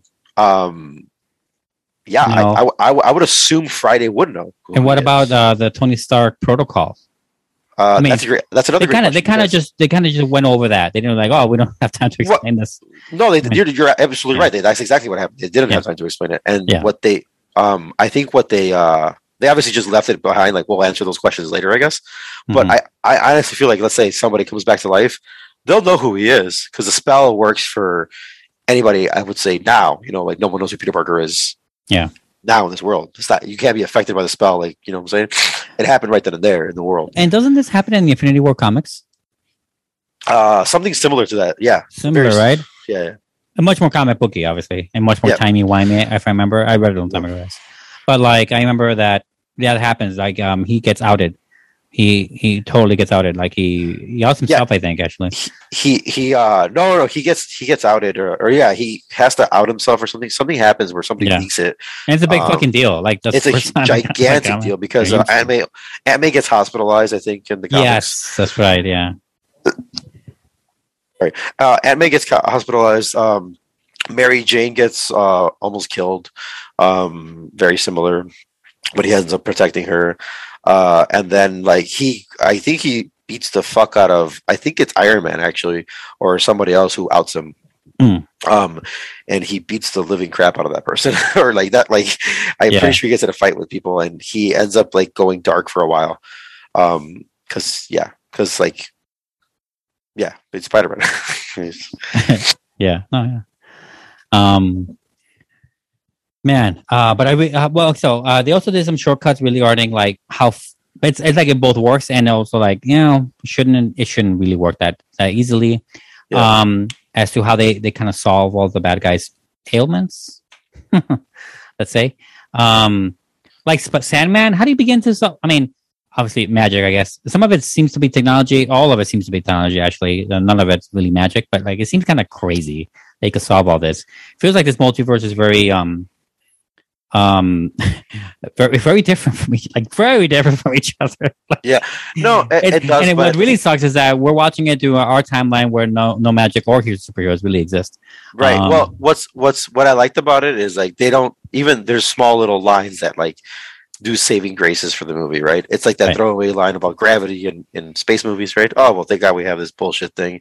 Gravity works in space, Da, da, da, right? yeah but they do that Uh, with every villain so it's like not just once they do it like six times No, well they do it they do it twice only, right? And they it's literally like uh hey, I uh um well we need help and you know like I I, I want to help fix this guy and they're like, well i mean i'm surprised cancer's still a problem they can solve as complicated as well, they're like, well, you know, they kind of like also created them with them. Uh, So they're like, I've already been thinking about how to fix this. Like, pro- it's like it's probably it's probably you know been in their back of their minds for like a long time. Mhm. Like, how how could I have fixed this? How could I have done this? And it's just something as simple as like, well, I've already been like, my thought was to do this, so let me. Why don't I do this? And there's literally three of them. And they're technically, I don't know about genius level, but they're really close to it. Smart. They're, they're that smart, you know. So like putting three brains together like that actually five with the other two because they're all MIT people, right? Um, Yeah. So like it's it's not unthinkable. It is also a, it is you know uh, i don't know i think we're, we're looking at ways to make it fit but no no no Um, I, I, I yeah. agree with what I'm saying, but there is at least something said about it that's not just like well thank God we're you know we're just gonna fix the problem now. You know what I'm saying? Yeah. Yeah. Um all right let's talk about our heroes here because we get two extra heroes here Yes. what do you think of them man what do you think of their entrance i mean um my audience Yeah. my audience the first um Andrew Garfield. yeah andrew garfield they, everyone kind of thought that it would have been uh, uh, Tobey yeah, Maguire. Tobey Maguire. Yeah. so i had a little bit of like yeah you know and it was still overall ecstatic but it was also a little bit like oh i thought it was Tobey Maguire. I, I don't know did you get that in yours i don't know Um, yes, I got something similar where it was um it was like uh yeah woo Hmm. woo like a woo Yeah. okay dying woo and I was like but for Peter for Tobey Maguire I got I got uh I, not a standing ovation but I got cla- everyone was clapping like yeah let's go like right you know um it was more contained because the first one was like like it was more like a fuck yes it's happening so we know we're gonna get Tobey Maguire kind of thing you know Mhm. um, I did love the fact that that scene where they just make him like, well, prove to me you're Spider Man. Like, he's like, you want me to crawl? And it's funny because like I just we were just talking, about, you know, um, what's it called? Uh, in in a weird um editing magic way, right? talking about um, what's it called? Uh, Tony McGuire. Not Tony McGuire. My apologies. Um, what's his fucking name? andrew garfield uh, Andrew Garfield, and uh, I, I I love his facial reactions. And there's like I don't know something about his face. It's so funny to me when like the, when he reacts to things. He makes me laugh. Like I think that's why he worked out as a Spider-Man overall, because you know he has those like little reactions. yes Um, and it, it's still there. It's still there, and it works great. So like I was like, oh, that's great. This is this is really good. Um, uh, so I, I I dug that for sure. Um, yeah, I thought it was a great intro for Tobey for uh, Andrew Garfield. Um, had, a, had super ecstatic. Um, but Tobey Maguire was just like that. I really, I really, really, really wanted you to be in here. Very much like uh, Willem Dafoe.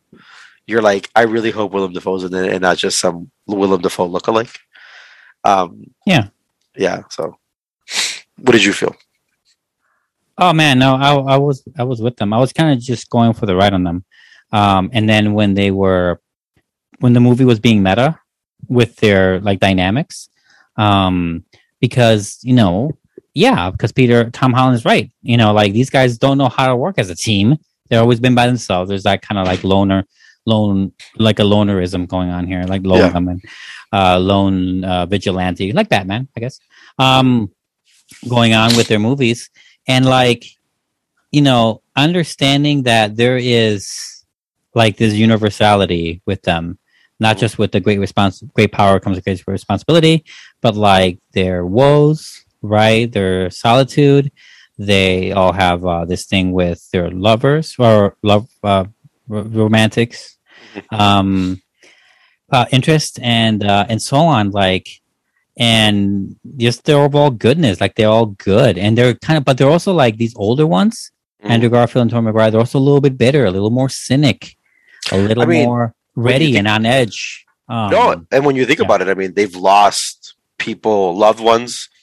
They've potentially They've had to be- shoulder a lot more than Tom Holland, even though he Oh, of did course. help save the universe. No, no, no. They have to shoulder, Yeah. but you know, it's like it's literally like, well, you're losing, you lose Doc Ock, and you're like, well, that was my mentor, you know, like, and I, I could have somehow, I, how did, how could I have saved him? You know, I lose the fight with, um, I, I, you know, I win the fight with what's his name with Willem Dafoe with Green Goblin, but like he died. How, how could I have not killed him? How could he have not died?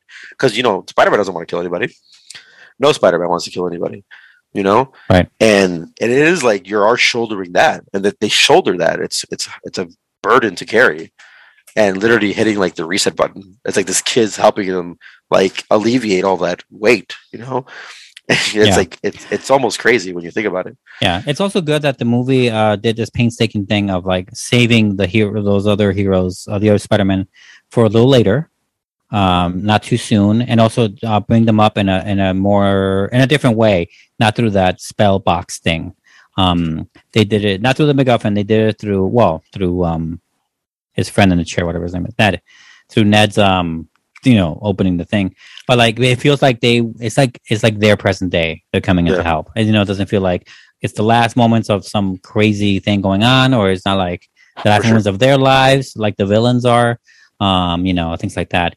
Very, very, very nice distinctions going on there with the world of magic, if you can make sense out of it, which no one Yeah. can. no Um, no, So it's you're not supposed to either, I guess. Um, too much magic can ruin a movie, though, for real. It almost you, you, could it, this could have turned out really bad. There's so many ways this movie could have turned out bad. Um, yeah, but I really liked it. It was very cool, and then, then the, the movie gets meta with them. You know, like this whole Andrew Garfield when he's like ragging on himself, kind of like self-deprecating humor. And then Yeah. Tobey Maguire's like, "What are you talking about? You're a great Spider. You are an amazing Spider-Man." Because this movie yeah is uh, amazing spider I'm like, Jesus, this movie it makes me want to like cry it. But yeah, because the movies were like the worst ones besides fault. And you know, like I'm like, I'm with you, man. I get it. And yeah it's true it's like I want you to say it. It's not your fault. It's like it almost became a Good Will Hunting scene. It's It not al- your fault. Uh, It's, not, your fault. It's not your it, fault. it Like, almost did right Yeah. and, but and then you get that and then you get that like but then you get that like that redemption i mean i think watching i think my my crowd and i don't know how your crowd got this when he saves yes. uh, uh, he, MJ. when he saves mj Yeah. and like it was just like that her, uh, other scene. Yeah. my crowd was so happy it was like redemption it was and it's like oh, I'm glad uh, your crowd got it. My crowd didn't understand. I was with it, but I don't no, think my crowd. I, I was with it my crowd my crowd was like yes like you hear the yes like you heard audible yeses right? And like me and uh i was watching it with two friends uh oh also with luke our, our other co-host who was there. Yeah.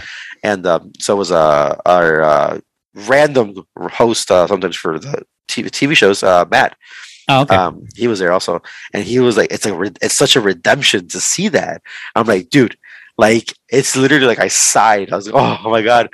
Like yes like you you feel so great for him you know? Because Yep. of the, it's just yeah that's that was a tragic tragic scene to watch in the amazing spider-man. I think that was like the boldest thing in those movies um to see.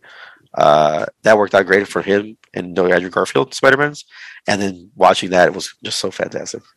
Yeah, it was really fantastic, and also very funny when um the different but the same, where like um like oh man, when I run out of cartridges and like cartridges, it just comes out, this comes out of you.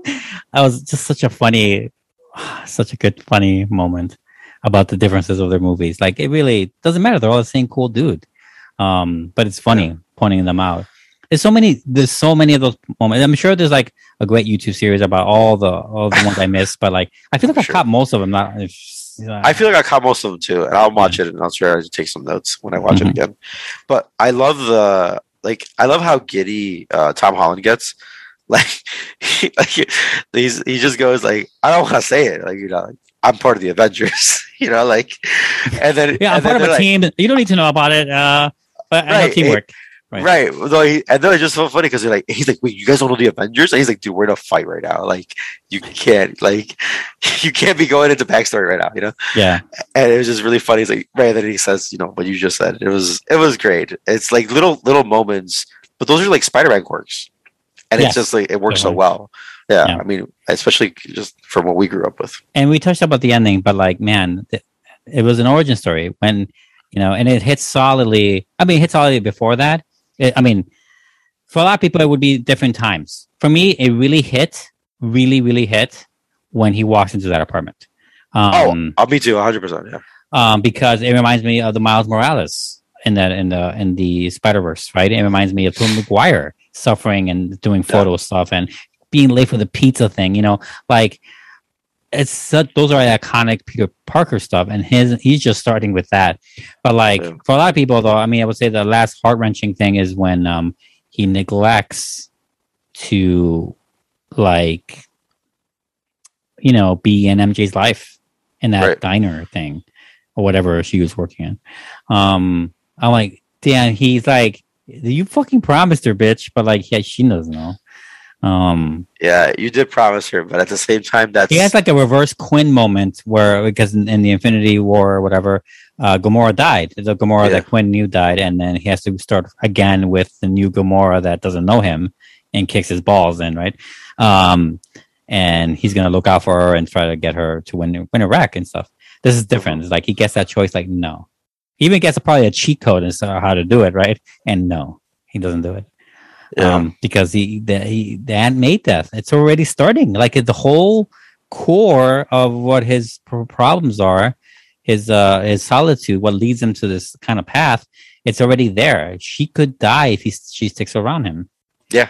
you know. and he um, can't, he can't risk. She that. won't have his, her life. She can't go to, you know, uh, not MIT necessarily. I mean, she's not going to fall in love for day one, but like, you know what I mean? Yeah. And like, yeah, all that came back right away on that stuff. That was really cool. It reminded me of Kirsten Dunst. It reminds me of uh, um, uh, Amy. What's her name? Fuck, I always forget her name. From the Andrew Garfield one, Gwen Stacy, whatever. Sorry, I, I don't know her name, the actress. I'm bad with. it's a big time actress from from. No, I know it is. I just don't know her name. I just- yeah, I always forget her name. Sorry. Um, yeah. Anyway, yeah, very good. Um, I don't have a, a lot else necessarily. I, I kind of want to see it again though, for sure, right away. Yeah. The, the what I was gonna piggyback on you, what you said is uh, what's it called? Uh, yeah, when he when he goes up to her to talk to her to MJ Mhm. about like you know he's got he's got the script ready, he's gonna tell her, and you know, and then he says the, hey, you know, I'm gonna X, Y, and Z, like, and then he doesn't do it. Um, there's a what's it called? Somebody. I, I saw somebody raise their hands like why why aren't you saying it why aren't you you know like you promised her like Really? you know yeah yeah yeah and then they were they were like kind of like not frustrated but like oh my god like please don't do that like like say Yeah. something you know Mhm. um but he when he makes his own new costume he goes back to og colors you know the blue and red Yeah, he has no Um, more nanotechnology. no he doesn't i mean potentially maybe he does actually i don't know Well, yeah, if they they it depends how they answer that Friday question. I had. yeah exactly so um right but uh and getting that that's that was cool um what's it called no he doesn't have nanotechnology. He just does this, this suit. But maybe he has like the the makings of the past suits. Maybe he worked from that using that like under armor Yeah. Who knows? so right exactly. Um and i don't i don't know if you caught it when he was um uh, was it in a trailer? Um in the what's it called? Uh i i don't think if it i think it was in the trailer for the for did you see the endings of the movie Yeah, I did. Uh, but before we get into the singer stuff, um, Yeah. I just want to point out that it's super gaudy, super tacky to put a fucking shield on the Statue of Liberty. That's all I'm saying. I'm so glad Yes. destroyed it. oh so I'll, glad I'll talk to you about that later yeah okay Anyway, so but yeah, you want to talk about the Venom? I guess. Or there's two of them. I don't remember them anymore. Sorry. Yeah, no, I'll, I'll, I'll talk about it. I'll talk. The the Venom thing was because I was curious what they were gonna do, and I actually forgot the whole. So I guess Tom about is not going to be in like a you know, it's like no, but back. but they yeah. do introduce Venom into it. This Yes. series. I wonder if Eddie Brock is still going to be the. I don't know. That's a good don't know. question. We'll see. Yeah, but it's it's so interesting. Um, they hit a major reset button. I, I do love that scene because it's very much like he's getting it explained. and uh, another scene very very much how uh, desensitized uh, the human population or the the just humanity is to like crazy shit happening. He Mhm. disappears in thin air, and, and the, the guy, the bartender's just like, "Great, no one paid the fucking bill." Like, and it's funny, but it's also like a thing of like he's not shocked about it. He's just like, Oh yeah, right, yeah. Because he, I mean, he he disappeared. For, he blipped. You know, he dis- Right. Oh no, he said his family his did, family or he did. His- no, his no, he said his Right. family. His Yeah, family blipped. Yeah. So it's just like A stranger does- blips. Who gives a shit? Right, right, right. It's, but he's like he's desensitized to it. Yeah, he's just like he's more like motherfucker. No one's paid for this tab. I just wasted alcohol. Yeah. Right. Um. Yeah. What was the other one? There was two, right? The other one was a trailer for the next movie for the uh, Doctor Strange movie, That's right. That's what it was. or a teaser or something like that. right. It was like a trailer piece. I don't remember reading it at all actually, because I did feel like a trailer, and I was like, ah, Yeah. I'm already forgetting it as much. Um. Okay. Cool. Yeah. I mean, uh, I, what do you like? What do you want to see next with him? I mean, it's gonna be. It's probably gonna be more Sony than ever.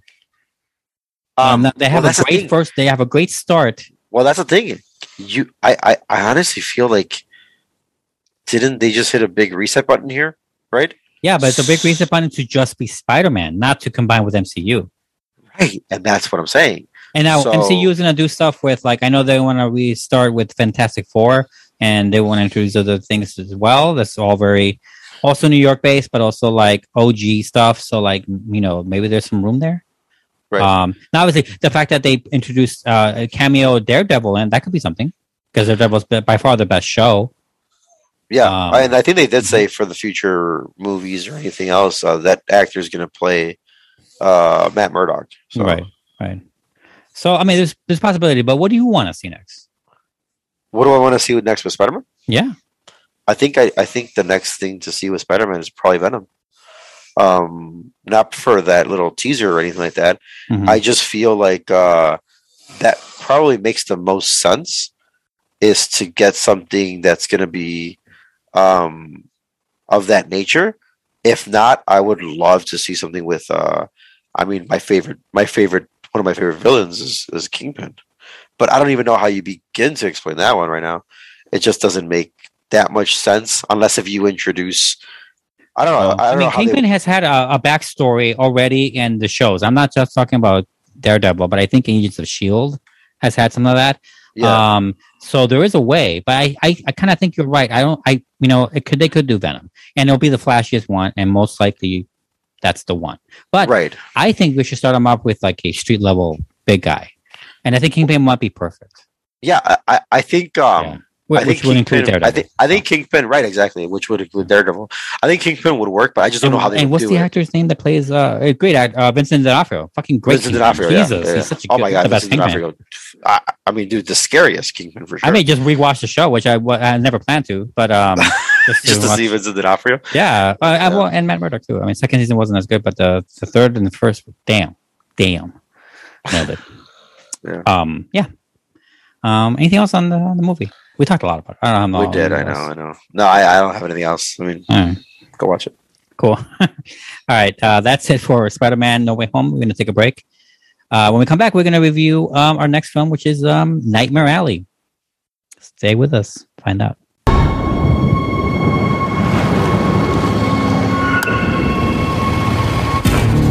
I will ask you simple questions. You will answer in short sentences only what you believe to be absolute truth. Absolute truth. I can do that. Now, brief as you can, what is your name? Stanton Carlisle. Are you a true medium? Yes, I am. Mr. Carla, Doctor, how about that? please lie down. Can you read minds? Yes, I can. Under the right circumstances. Keep your answers brief. What do I want? To be found out, same as everybody else. An ambitious carny with a talent for manipulating people with a few well chosen words hooks up with a female psychiatrist who is, who is even more dangerous than he is. This is Nightmare Alley, um, written and directed by Guillermo del Toro, uh, co-written by Kim Morgan, based on novel by William Lindsay Gresham.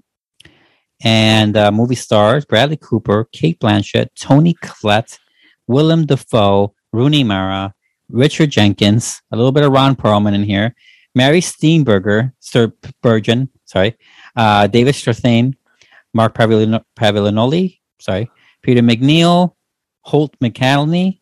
Um, I would say those are the biggest ones up to that point. Jim Beaver's in this a little bit too. I love that guy. And Clifton Collins Jr., Tim Blake Nelson. A lot of big fucking actors. Yeah. A lot of big fucking actors. Almost all of these have won and nominated for things. Um, nearly all of them, anyway. Um, Nightmare Alley, Guillermo del Toro's latest film. I'm going to start with this one uh, because this movie is by far being outshone by the Spider-Man, as you can tell by the length of the last review. Um, yeah, no one's to watch this movie. I was like one of four people in the movie theater uh, watching Oh, it. Really? This is opening weekend, by the way. So uh, I saw I saw it opening weekend. Um, also, it's technically the last day of the weekend, but I saw it. mhm, yeah, And um, I uh, my my theater was my my theater was a small theater, of course, compared to all the other ones. right. Um, and uh, it was half packed. Okay.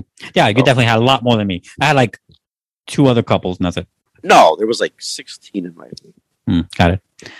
Um, I mean, it's fine. I mean, I, I'm definitely used to no theater, no people in theaters. Oh, so am I. Yes. Not a big deal. Um, so uh, I think uh, I think as far I'm not gonna start right away with ranking all Guillermo del Toro's movies necessarily, but he's a big filmmaker for me. I love him a lot. I love what he's done. I love his style. This is uh, his his weird style, his gothic horror style, actually. Um, and as far as this movie goes, I think that this movie is pretty fun, and I would say it's highly enjoyable. And I really didn't know. My, I think the best power of this movie um, is that you never know where it's going to go. Not never, ever, you know, but like even when the sp- even when the plots are going and the wheels are spinning, like you're never really sure where it's going to lead. I do agree And- with that. Yeah. And I, I, knowing nothing of this movie, you know, knowing so little, um, and not even, you know, trying to base it off other Guillermo del Toro movies, it both was disappointing and exhilarating at the same time. Uh, you know, being in that in that headspace of like, wh- what's next? I have no idea. You know, so that's a lot of fun for that. Um, kind of feels like it. It's not a who done it or anything. It's not like a it's not like a very mysterious thriller, but it does have like it does have some mysteries for sure, but it doesn't hinge on them. It's really uh, kind of like a, a, a tale, and it's really through the eyes of one man. Um, and along the way, it's you know, it's also a period piece. It's also uh, a garish outlook at life. It's also, um, you know, about the, the fringes of society and and I guess dare I say mysticism a little bit.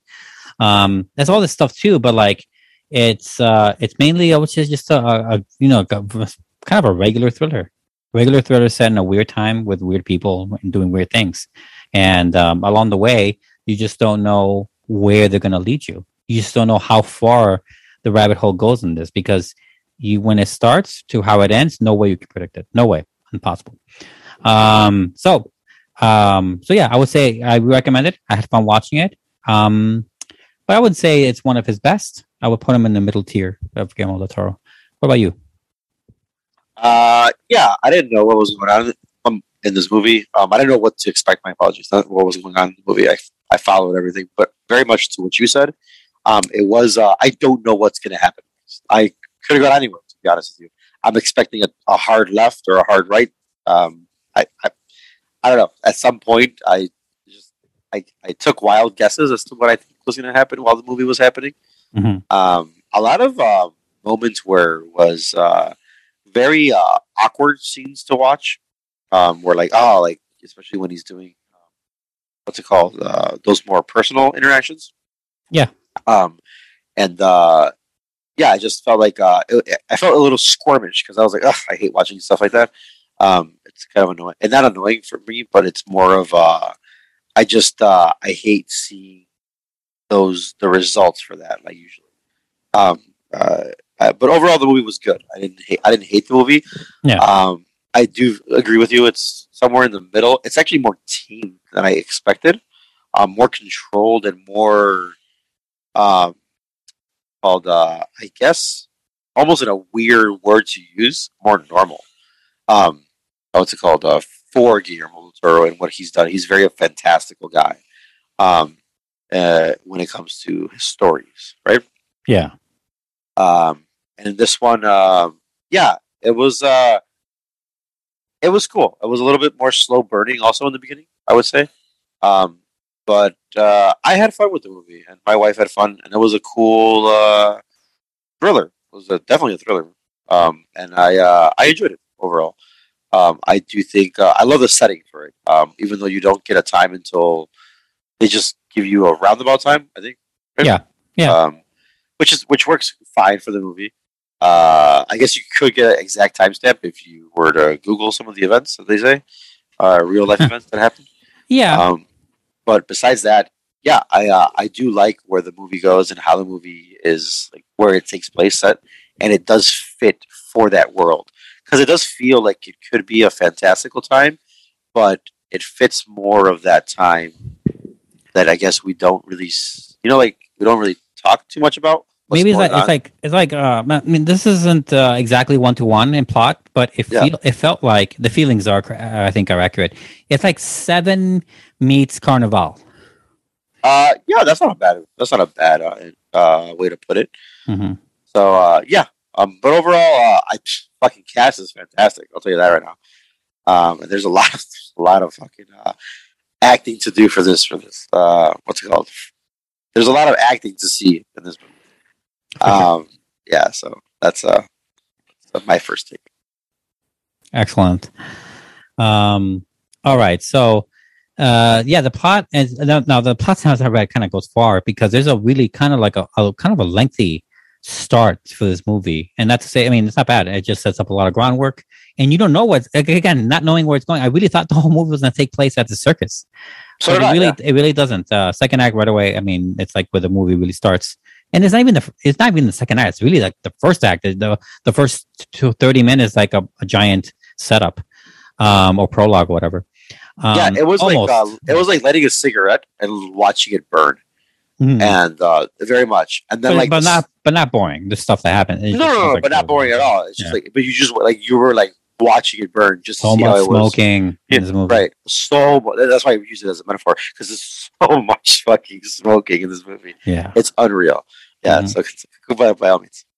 Yeah, yeah. Um, and this movie kind of gives you a glance at a world, right? You don't know, not for sure, and never will because it's such an archaic thing now.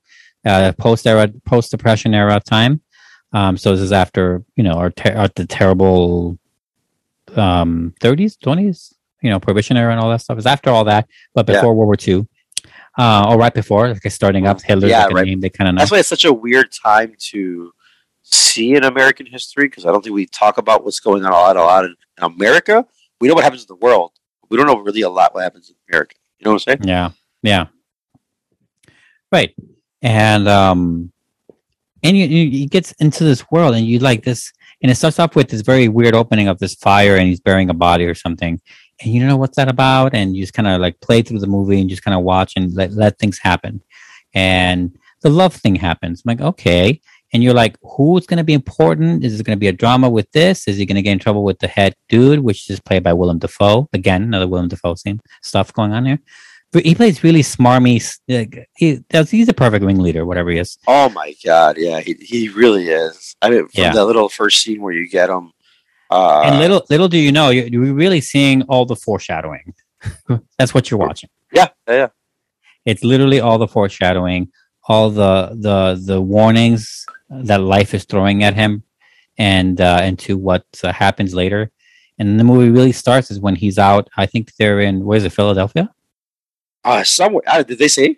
Yeah, I think so. I think it was Philadelphia. Oh man, I must have missed it because I'm really trying. I was trying to catch so much. Yeah, Yeah, because I was like, there's a lot of water, but I'm like, that's not New York, and I know it's not Chicago. I would recognize those scenes. yeah. I, Like, I was really yeah. I would. I was- was actually trying to recognize it a lot. Yeah. Yeah, pretty sure it's Philadelphia, and um, all this stuff is happening. Like, I'm like, oh, okay, and it, it kind of reminds me of Werner Herzog's Invincible. I think that's the name of the movie with um, Tim Roth. Kind of has a, weird flavor. Um, not as Never weird as Werner Herzog's movie, if anyone's seen that movie, but um, he's pretty unique. But um, it kind of reminds me of that the way he's become like this, this super prominent illusionist. No, that's not what they call it. They call it uh uh, s- um, mentalist. He's a mentalist, right? Superior mentalist that can read people and shit like that. And he's honed his craft. And and Rooney Mara, that's her name, right? Yeah. Um, I think Rooney Mara, both uh, as an actress and as a character in the movie, I think gets the worst brunt of the movie. I feel like I feel like if the movie was, I, I don't know how, but I felt like we needed a lot more from her. I feel like she got like a little shafted by the movie itself by not getting enough of. Well, we didn't get barely got anything of her, like her perspective of things, but also like I felt like the impact of their love wasn't there, and I Yeah. think the movie the movie accidentally made shortcuts through to get them both in Philadelphia and having her as this awesome assistant and loving wife, I guess. I'm like, I feel like the movie didn't earn that, and I, you know, so when betrayals start happening, as as it will happen, you can tell. Um, you just don't know how or where. Um, You don't care.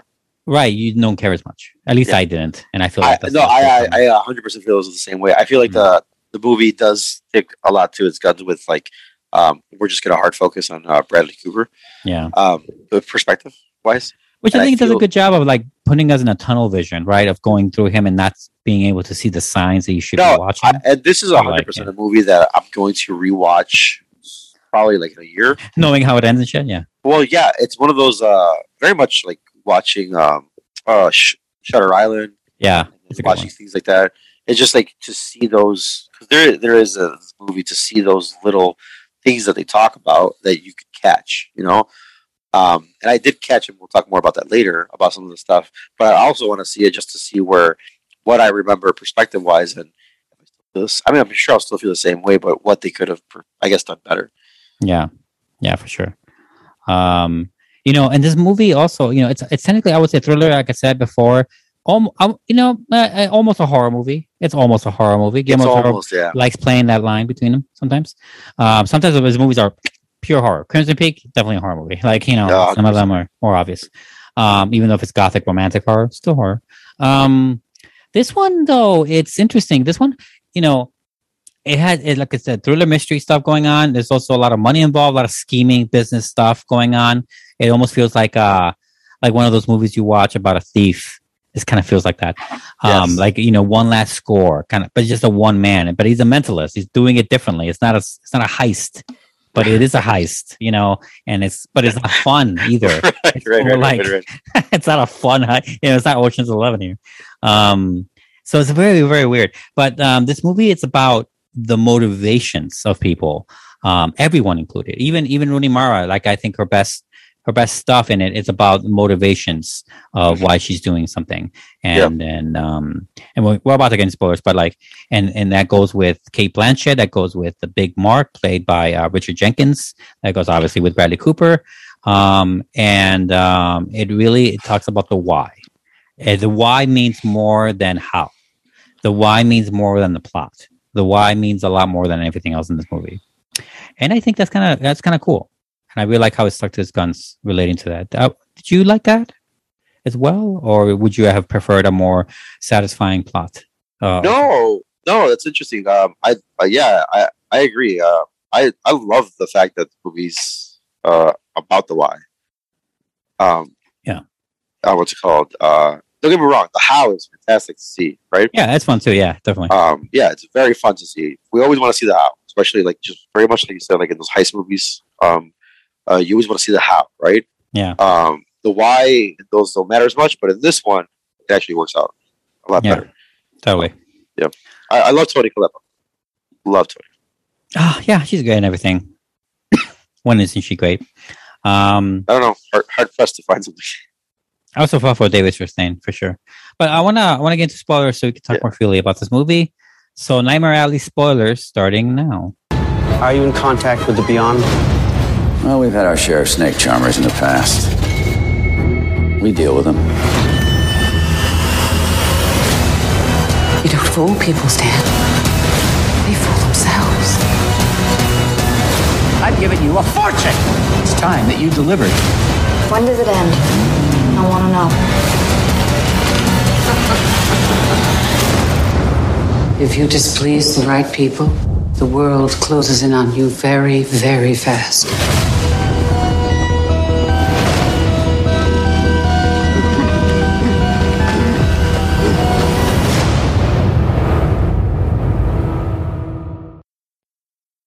Oh man, what do you want to talk about first? There's a lot here because I want to talk about the iconography with the babies in jars. I want to talk about a lot of things. There's a lot of stuff going on in this movie. Um, I want to say uh, overall, like visual aspects, um, Mhm. lighting in this movie is so key, um, and uh, especially like it's a very bleak movie to see almost all the time. Yeah, Um, he hates light. he hates light. He fucking can't stand light. I think it rains like every day in that fucking uh, circus. I fuck. I feel like it rains every day, and even when it's light outside, it's like barely, like cloudy light. You know. Yeah, I'm like, Jesus Christ, you really hate light. But it makes sense. Like, there's a lot of candlelight and a lot of like just lantern light going on, or or some electric lights, some very dim, very dim light bulbs that that like, works out for where they are. You know what I'm saying? And like the aesthetic, it works out fine, and it actually does make it feel creepy to be in. I think he does a great job with that aspect, and I, I love that. Um, but yeah, I don't, I don't know. Where, where did you want to start? Well, I want to start by comparing this movie. I say that the big, the biggest brother this movie has in movie history, even recent um, modern history, is that I, I compare this movie. I think in my brain a lot to The Illusionist with um, Edward Norton, um, in the sense that um, both movies, it, uh, but that one's way more plotty. Doesn't care about the why so much. You know from the why from the get go because everyone says it, but like it's not in a, not in a good way. Like Sure. it's not a it's not a selling point of the movie. Um, selling point is the plot and the how. It's more howy, and it's, Yeah, it's yeah. definitely more more plotty, and I would say more heisty in the way the the tricks are used to make the you know kill the spoilers for that movie, kill the the the main the main bad guy, the king guy, and rescue the girl and run away with her. Um, but the movie has the way they connect is a little bit through that, but also mainly the movie. Both movies dance around the idea that real magic is there, and yet isn't. Right. Ultimately, both movies come down with there isn't. He's always scamming. He's just very good at it. Even when Queen Colette comes in later, which is so glad I saw her again. Like, oh man, I was worried we're not going to go back to the circus at all. I'm like, what's going on? Um, but she comes back to visit them, and she's like, "Don't do the spook shows." And but you know, and, and it reminds you of that David Strathairn thing when before he died, got killed actually. Uh, before he died, you know, telling him about you know the book and why he stopped and the, the that feeling like you actually know something you actually know it you actually can channel something you know this believing in yourself so much is like you're grifting yourself uh, on the on the mark right um Right. It's like it's very close it's like just like the illusionist obviously that one they kind of show you how it's impossible first and then they show you a little bit of like oh nope it, it was all trick. Um you know uh so i would say this movie is way better than that in that sense than the illusionist but it, they both feel similar. But so that's why i felt both exhilarated and disappointed because because i, I want the magic I I, I also thought it really was gonna be like, where's the creature? Where's the? Yeah, it's Guillermo I'm del Toro. whole it's Guillermo del Toro. I'm the whole time I'm looking for that. Even Cronos I- had alchemy or something. Come on. the whole time I'm looking for it, and I, I think that's I don't know. That's our fault for No, it is our fault. It's like a meta commentary for sure. It's. I think It- it's. I think he's ripping on us actually. I you know what, and like more power to him. He's probably chuckling his way. Yeah. Yeah. Right. Yeah. For sure. And I dig. I. You know, like I said, both disappointed and exhilarated. And I'm not because like.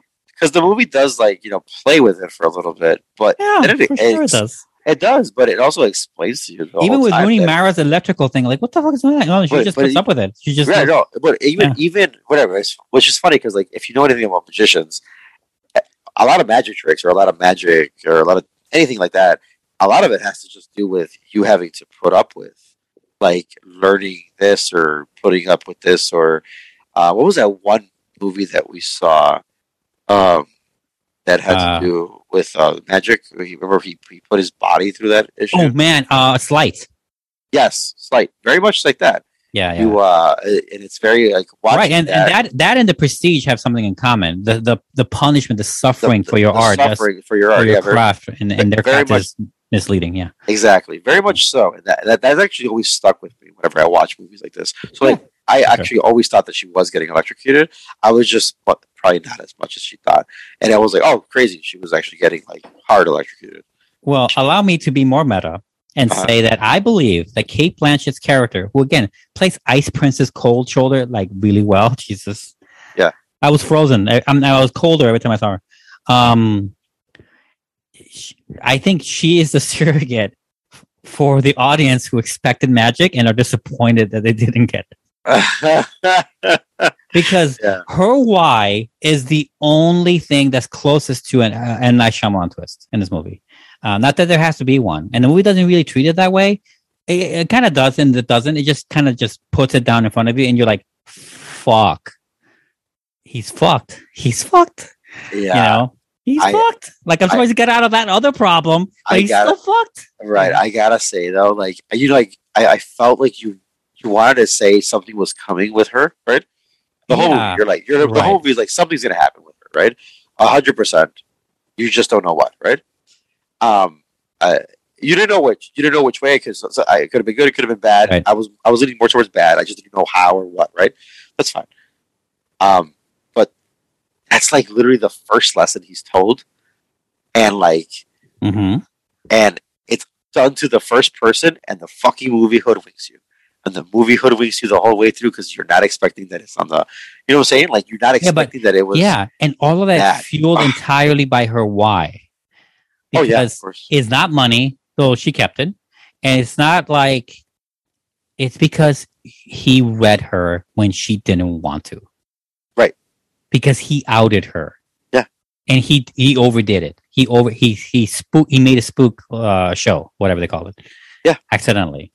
Yeah, Um that's exactly what it, he went too he went too far, and, he he's went like, I cannot believe he's saying that exactly my thoughts of me, of the gun, and the me committing thoughts of committing suicide in front of all these people. He's he he lowered me, Yeah. and like, I'm gonna get him back if it takes like a, whatever long it takes. Uh, the movie's unclear on the timeline, but yeah, Yeah. I'm like Jesus. Oh, okay. Don't got it. Don't cross you ever, but I got it. I, I mean, it's uh, yeah. I Ice mean, Princess. she, she was oh fucking god, dude. She puts Elsa on a run for her money. Are you kidding me?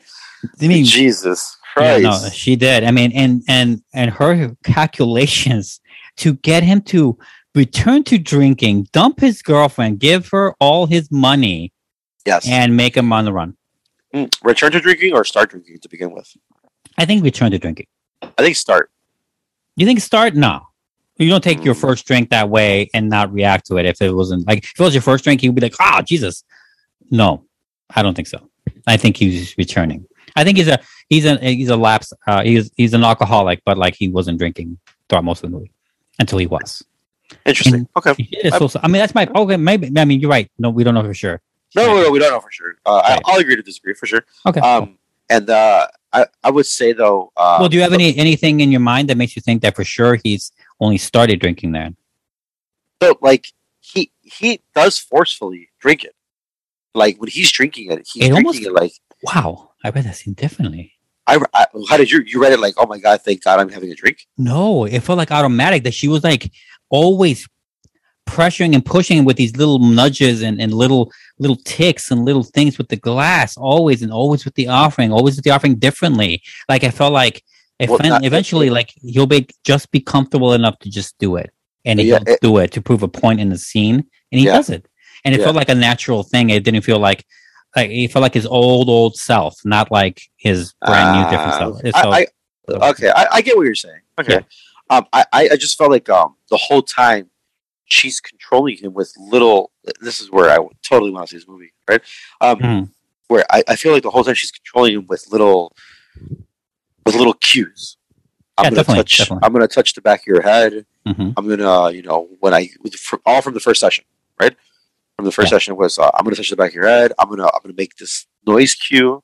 It's gonna trigger you to, you know, eventually not have drink or have a drink or eventually something that to where you're so catered to where I'm gonna offer you something or I'm gonna give you something and you're just gonna be able to take it. You're just gonna do it. It's just gonna be instinctively done, and it's just something that's gonna take time, and it's just eventually the time happen. You know, um, but I do I do like it from your perspective what you just said, especially when it's just so so just it just felt so natural for him to take that drink. He just grabs it, going like, "Wow, fuck, I need a drink." Right and there. it doesn't stop after that. He's drinking in virtually every scene where there's a drink on. Yeah, oh yeah, I know that for sure. After that, it's just the, the floodgates have opened. It's, it's over with.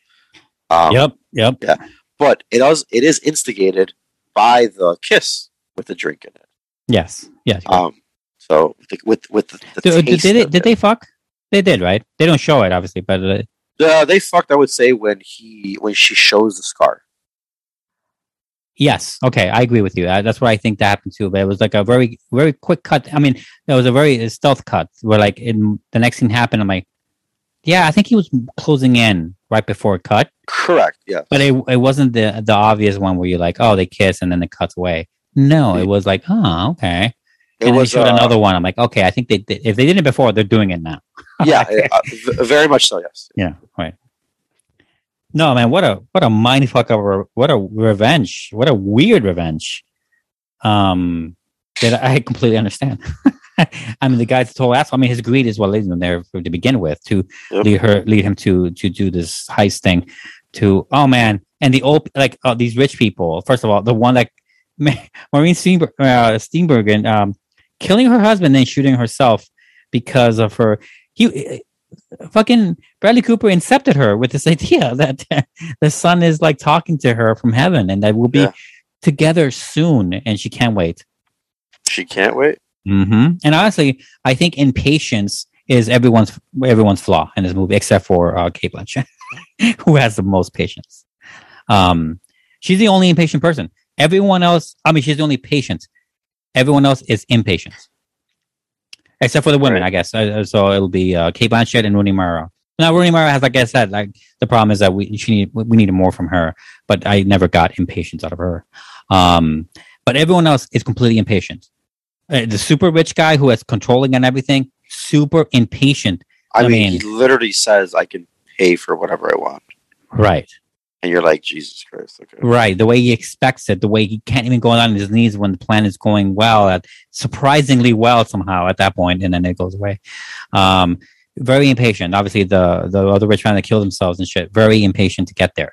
You know, she that's her problem. Like she's incepted. You know, cannot think of her of, of her son. And Bradley Cooper, of course. You know, uh, Carlisle.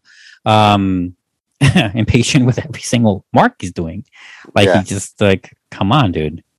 And uh and that was like everyone's biggest I don't want to say sin, but the biggest problem for sure. You know? Yeah. He's to the I would.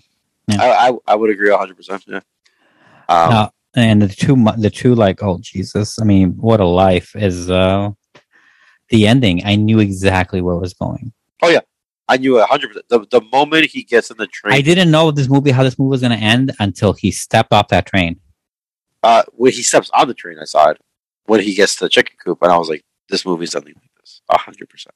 Oh, okay. I, I I did have a thought when he was in there, like, uh, is he gonna eat a chicken and be a geek? Yeah. So I watched it with uh, my wife, right? And uh, she was like, "How?" p- She started laughing. She was like, "Huh? He would be stuck with chickens." Yeah, How yeah, no, I laughed too, And she, yes. wa- and she was like, "How poetic!" Like, and I was like, "Yeah, it's ending this way, hundred percent." Oh, and I was like, "You're right there." And then obviously he steps off, and you see that scene where he's uh, what is it? He's uh, uh, around the hobo fire. Am I correct? Yeah, well, I mean, that's not, that's the, I mean, talk about like a, a major betrayal of his of his own self. He gets rid of his dad's watch for a Oh yeah, for a For a snort, as they call Yeah. it. yeah, yeah.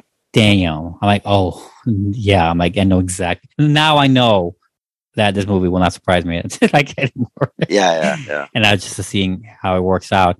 And uh, you know, you, you still wonder like maybe he can talk himself into a way like because he knows what's happening, because he knows this ringleader guy is gonna pitch him to, to the selling thing, you know, the, the manipulation of him being a geek. Like maybe he knows how to be like get away or get around that, and maybe he becomes a ringleader. I don't know. Like maybe he'll trick himself into it because he knows the, the he knows how it works. Yeah. Right. Uh, Willem Dafoe told him word step by step exactly how this guy was going to do it, And then the guy does it step. But he got rid of his watch. Yeah.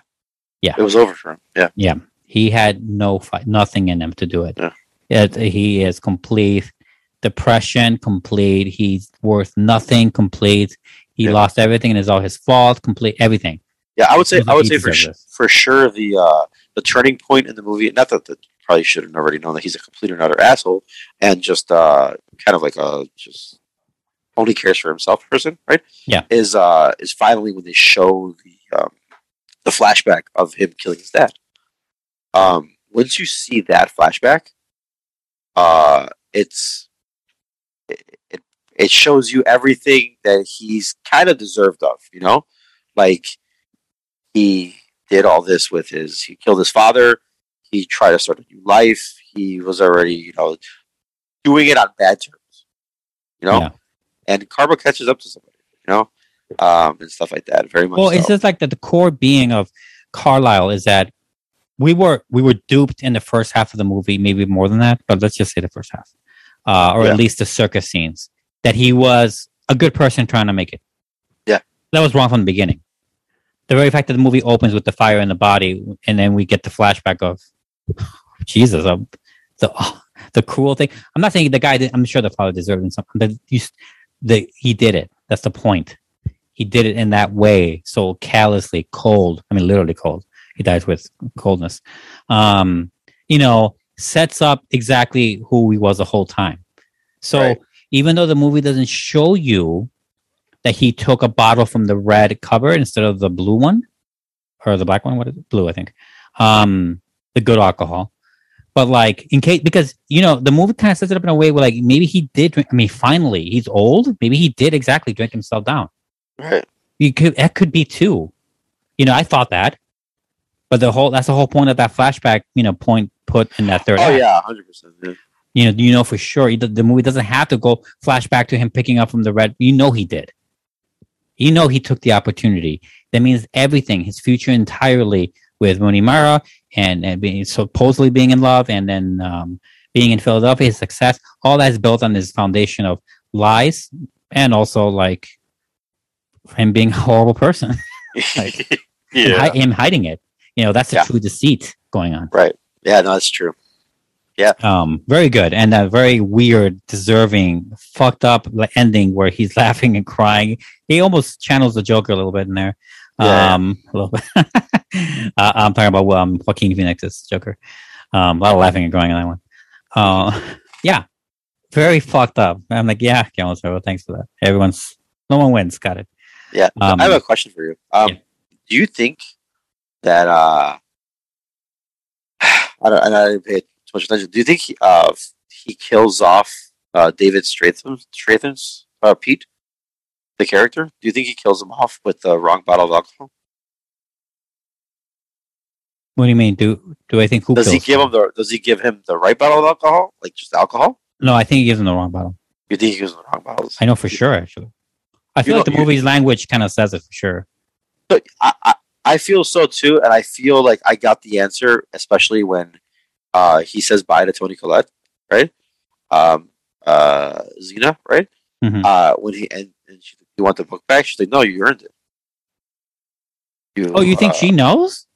Uh, no, when she says it, I don't think she knows. Oh, okay. But when she says it, it's like the way she says it for me was like I don't think she knows, but I think it was like, the way she said it. I was like, it was like, well, it's like if it was in the back of her mind, him offering the book back kind of relieves it. It's like he's protecting himself. yeah, yeah, That's that's. I mean, that is a foreshadowing to the same thing he does with Cate Blanchett. Like, no, you keep the money, even if you don't want it. Hold on to it for me. It's like the same thing.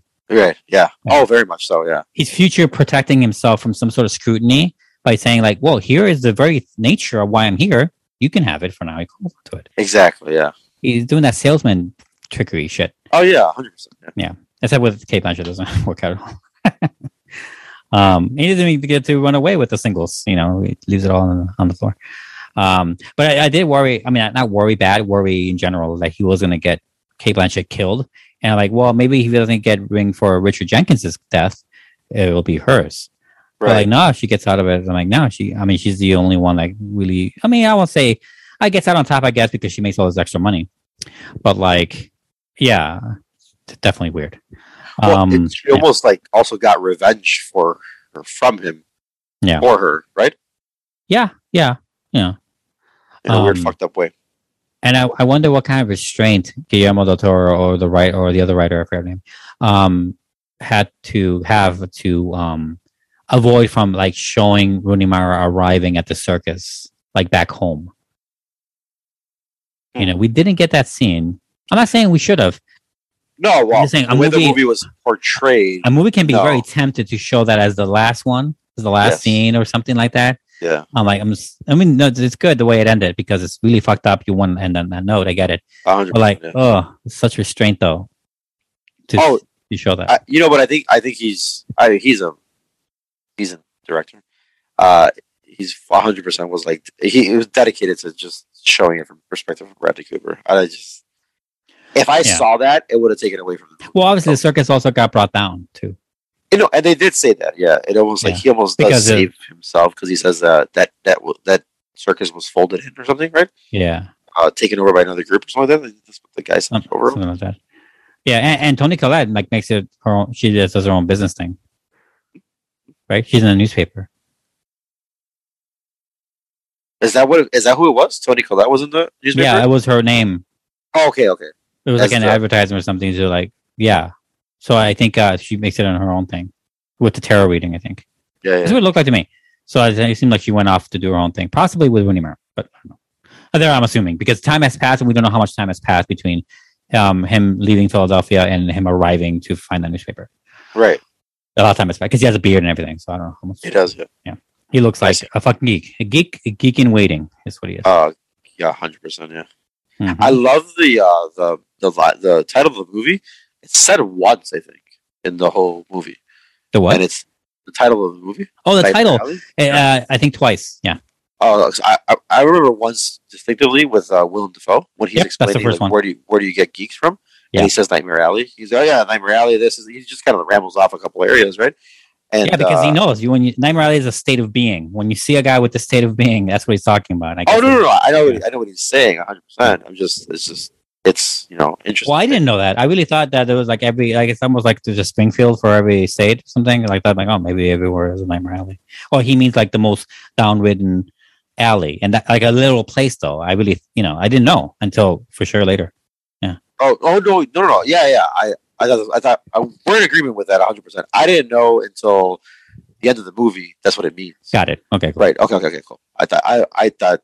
Yeah. Yeah. But I. At someone, someone out there might be listening, like, oh, I thought it was a real. No, no, no, I, I actually 100 percent during the beginning of the movie when he says Nightmare Alley, I was like, Yeah. oh, it's probably like the shittiest alley in the city or something. That's right. It's I like the opposite of red light district or A hundred percent. You're right. Very much Magnificent so. It would be like uh, what, what is that? Uh, it's that place uh, uh, in uh, L.A. Um, Skid Row. It'd Skid Row. like- yeah, okay, yeah, that like works. Row, That works. right? That works. Yeah. Oh, okay.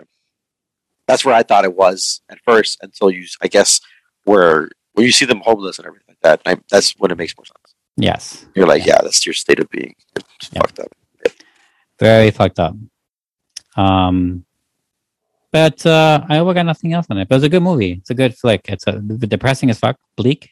But It is. Uh, I, I would- say I you expected that going in. So like, yeah, I did too. I would say um I think he takes a little bit long to flush out some of the stuff at the beginning. So, but besides that, it's yeah, it's good. I like the yeah. I mean, yeah. We I mean, we were thinking. I mean, this could be part of the whole like rope a dope thing. He's trying to like slide us. This Oh no, I, the whole movie is it's it's all about fucking fucking us over. Yeah. Yeah. He's Cate, uh, Guillermo del Toro is Cate Blanchett. He's channeling Cate Blanchett yeah, making this movie. That's what yeah, yeah, yeah. Yeah. Um, I also love how he puts Ron Perlman in everything he's doing. I'm like, yep. I, I was Oh, yeah. waiting. I was Right. waiting for Ron Perlman. yeah, yeah, me too. Yeah, I'm like, if he's not in it, then he died, and I just missed the news. he's in the newspaper picture of uh, whatever. Yeah. Yeah. Um. Oh, oh man. Although I did expect Ron Perlman to come back and like fucking beat the shit out of him, but I never did. I never did. But I, I expected that at some point. Yeah. You know, he did threaten that. Um. All right, that's it for Nightmare Alley. Check it out. It's still in theaters. Uh, you'll get tickets for sure with Spider Man out there. Um, we're gonna take a break. When we come back, we're gonna review our la- we're gonna review our last film of the evening, which is on Netflix. It's called Tick Tick Boom. Uh, let's uh, find out what that's about. Stay with us.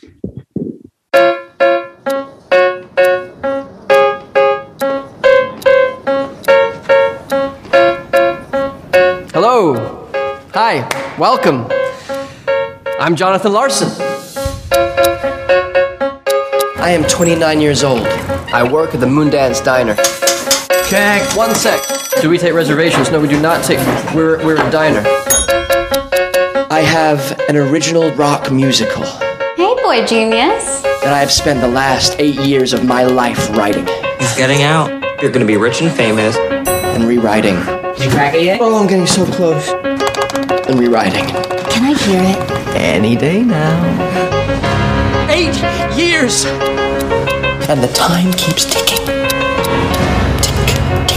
You need to ask Are you letting yourself be led by fear or by love? Fear! A a hundred percent fear! On the cusp of his 30th birthday, a promising young theater composer navigates love, friendship, and the pressures of life as an artist in New York City. This is Tick, Tick, Boom. Uh, I'm not going to say boom, even though I just said it, because it has an exclamation mark. Um, this And movie it's in a stars. yes, that's right. And in bold, too. Uh, this movie stars um, Andrew Garfield, um, Alexandra Shipp, Robin De Jesus, Vanessa Hudgens, Joshua Henry, Jonathan Mark Sherman, um, Michaela J. Um, I want to definitely mention Bradley Whitford, who I, you know, he's aging well, by the way, for an old man. Um, Hmm. yeah, a bunch of people, and this movie is um, it's a it's a biopic actually, and biopic musical, I guess you could say, and it's uh, not much of a musical, but it is still I, can, I think barely a musical. And this movie is um, based on a book by or based on the musical made by the same character that Andrew Garfield is playing, Jonathan Larson. Screenplay by Steven Levenson, and obviously directed by Lin Manuel Miranda, um, who's had quite the year. Obviously, nothing will ever top his Hamilton success probably in his entire life. But like I will say though, this year, his inclusions in Encanto and his earlier work in the Maiden, not Maiden Heights. Uh, what's that movie called? Heights something in the, the Heights. Heights. In the Heights. Maiden Heights. It's a brand name. I always confuse those two. Um, yeah, in the Heights. He did earlier this year, and and in this one. So he's quite the, he's he's he's everywhere this year. Mhm. He is actually, which is good. I mean, he's staying busy. So De- definitely, definitely. Um, okay, so um, I'm going to start with myself on this one, and uh, going into this film, I I knew nothing of what it was. It wasn't until the movie started. Like I mean, I knew nothing before going in, and then I realized what it was, and I knew it was a musical based on. Well, I figured it would be because it was Lin Manuel Miranda, of course, but also I didn't know it was a biopic. I didn't know if it was original or not. I didn't know even if it was a biopic, like if it's original, if it's like an interpretation of something. Um, I also didn't know like uh, so many things about it, right? But uh, after five minutes, I'm like, oh, okay, and I was skeptical because I realized like, oh, this is a biopic, and I was like, oh man, you know, I know that Luke loves biopics, but I'm the opposite, and I'm not great into musicals either, as we've all we've admitted on this show. We're I felt the same exact way. musicals are like the last place genre i think on both our lists give or take hundred percent. I hate to say it, it is hundred percent. Yeah. right and right no not, not matching the, the genre just not our taste um so i'm like oh man i really hope I, I don't hate this movie that's what i was going for not hating this movie but man i ended up loving this movie not low key high key uh, i really really really dug this film um Andrew Garfield surprised me actually a little bit because I, I mean I haven't been surprised by him in a little while. I mean clearly he this is a good role for him, and I didn't expect it to be a good role for him, but it just fucking worked. Um, I will say though, I mean the the pieces that made uh, Andrew Garfield stand out is really not the singing pieces. Not to say he's bad at it. It's just that the drama stuff is what really is what he can really sink his teeth into, and um, he did really well. And I, I didn't know this much about this. Um, what's his name? I forgot. I. Jonathan Larson, the the real person. You know, I knew a little bit about him. Um, his success of Rent. That's how I knew him.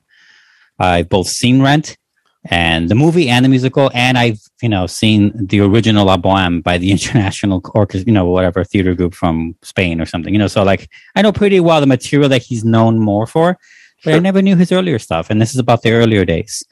Um, and I really, really dug it. And uh, as much as I constantly hate seeing fucking stories from New York because it seems like all the movies are made in there, um, I really dug this one and uh, the way they use New York. Um, I don't mean the visuals. I mean the the the living there, the the way it was in the '90s and '80s Mhm. and stuff. Uh, I think it really worked really well. It's of a piece. It's both a period piece, but also a flashback movie um, at the same time because it's reminiscing uh, all the time, and it just makes it somehow work. And I really dug the the music in general. Um, I can't remember a piece right now off the top of my head, but I really enjoyed every single aspect of this movie, and not just Andrew Garfield, all, all the all the other actors as well. Um, what did you think? Um, I'm I'm gonna mirror uh, 100% what we were already talking about it about just not liking the genre as much as you know others and stuff like that. It's um, but I dug it. Um, I actually, you know, what's funny is that so I can't remember if you're the one who told me or if somebody else told me this is based on the guy who did Rent. Mhm. Um, I I really can't remember, and I swear I going into it and I was just like, is this Rent? And I was Mhm. like, is this like the guy who did Rent? Like, I, Yeah. And then I was like, because his name sounds familiar, right? And then I'm just like, I'm just like going through the motions. I was like, is this is this the movie? Like, I, I'm like, I'm watching it. I'm like, it feels so much like it, right? And I'm like, I'm like, okay. And then because they're talking about a lot about AIDS, and they're talking a lot about like about this stuff, right? Right, And which just like- reminds you of Rent. Which reminds me of Friends, yeah, hundred percent. And I was like, I just can't remember, right? And then he's got like one. I forgot the song because I don't. I'm horrible at remembering any songs. Um, but it it just reminded me very similar to like uh Oh no, yeah, I know, I know exactly the rock, the the little rock guitar part. Like, is this is this like the a Rent song? right. And so, I was yeah. like, oh, it's not Uh, because, but but also it's inspired by the same. but it's also did that, inspired by the same right, so. Exactly. sense. So right, exactly. And and then I'm like, okay, but so I was like, okay. And to be honest with you, I was off put. I, I was off put for the first for the first song, and I was like, "Ah, this could be cheesy. I was like, Jesus, like, and I, it really was. I was like, oh, like I'm just, Oh no, yeah, I, I understand what you mean. and I was just like, I'm like already over it. like I was like, well, I gotta watch it. Like fucking Oscar, right? and um, but but like you said, but like you said, um, very much. Um, I was actually, I actually like Andrew Garfield in this movie a lot, and um, I think uh, his best performance is in the drama, right? Um, but at the same time, there is. It's like when he's doing that one when he's doing the the the, the one play thing, and he's like Oh yeah, he's telling the story to an the story, audience, right? and that part is like the, the way he delivers everything. Obviously, the music is fine, but the way he delivers everything else, especially that one uh, between the two couples, between the two girl, uh, him and the girl. mm-hmm, mm-hmm. Not to spoil anything, but um, it's that was a very part, of a very very good scene for both those actors, um, especially him. He did a really great job in that one, um, at least for me, right? And um, I I dug it. I quite dug it. Um, and you know what? I didn't get bothered by the New York thing, maybe because I haven't seen so much of New York stuff. I guess I'm so used to at least watching a, a movie or two. I mean, that's so half the reason I don't want to see West Side Story. Half the reason. Well, it's what's funny is that I just feel like it's. I feel like I'm not bothered by it because I, I used to watch them all the time, and I used to be bothered by it. I was like, okay, pick a different city, you know. But like now, Yeah. I'm just Yeah. this one didn't didn't bother me too much. Um, I guess maybe because it wasn't like it was New York, but it was also like it was like yeah, like but it was like a moment where they're like the movie even tells you like just get over it. I guess this is what it is. This is how it is. You know here. No, right? Yeah, like I said. uh, I mean, I was worried about going in, but it wasn't like Oh, so I didn't have that issue like- because I didn't know what I was or- watching. or So, like, or like starting or like uh, the first 10 minutes were the roughest for me because i didn't know what the hell I was going into so i guess Yeah. in those 10 minutes right yeah, for, oh, but for like sure, for sure. yeah. but after that i was like nope i'm down this movie's i mean obviously i'm not really gonna let the setting of a place ruin a movie i just in general don't I- like You know, you know who I felt like in the movie. It's, it's sad to say is that that jock guy who came into to the party, and he's like into the music. Oh my god like, yes oh my god yes Oh I my felt like I felt like him that. because I was like, I'm obviously not art, like I'm not artsy enough to like. i've literally be- been in the same situation not as I, not I've as a never guy. been. I've never been in the same situation as any of these people, right? really But- never Uh, no. I oh man. Not, I've never put myself like that in a situation like that.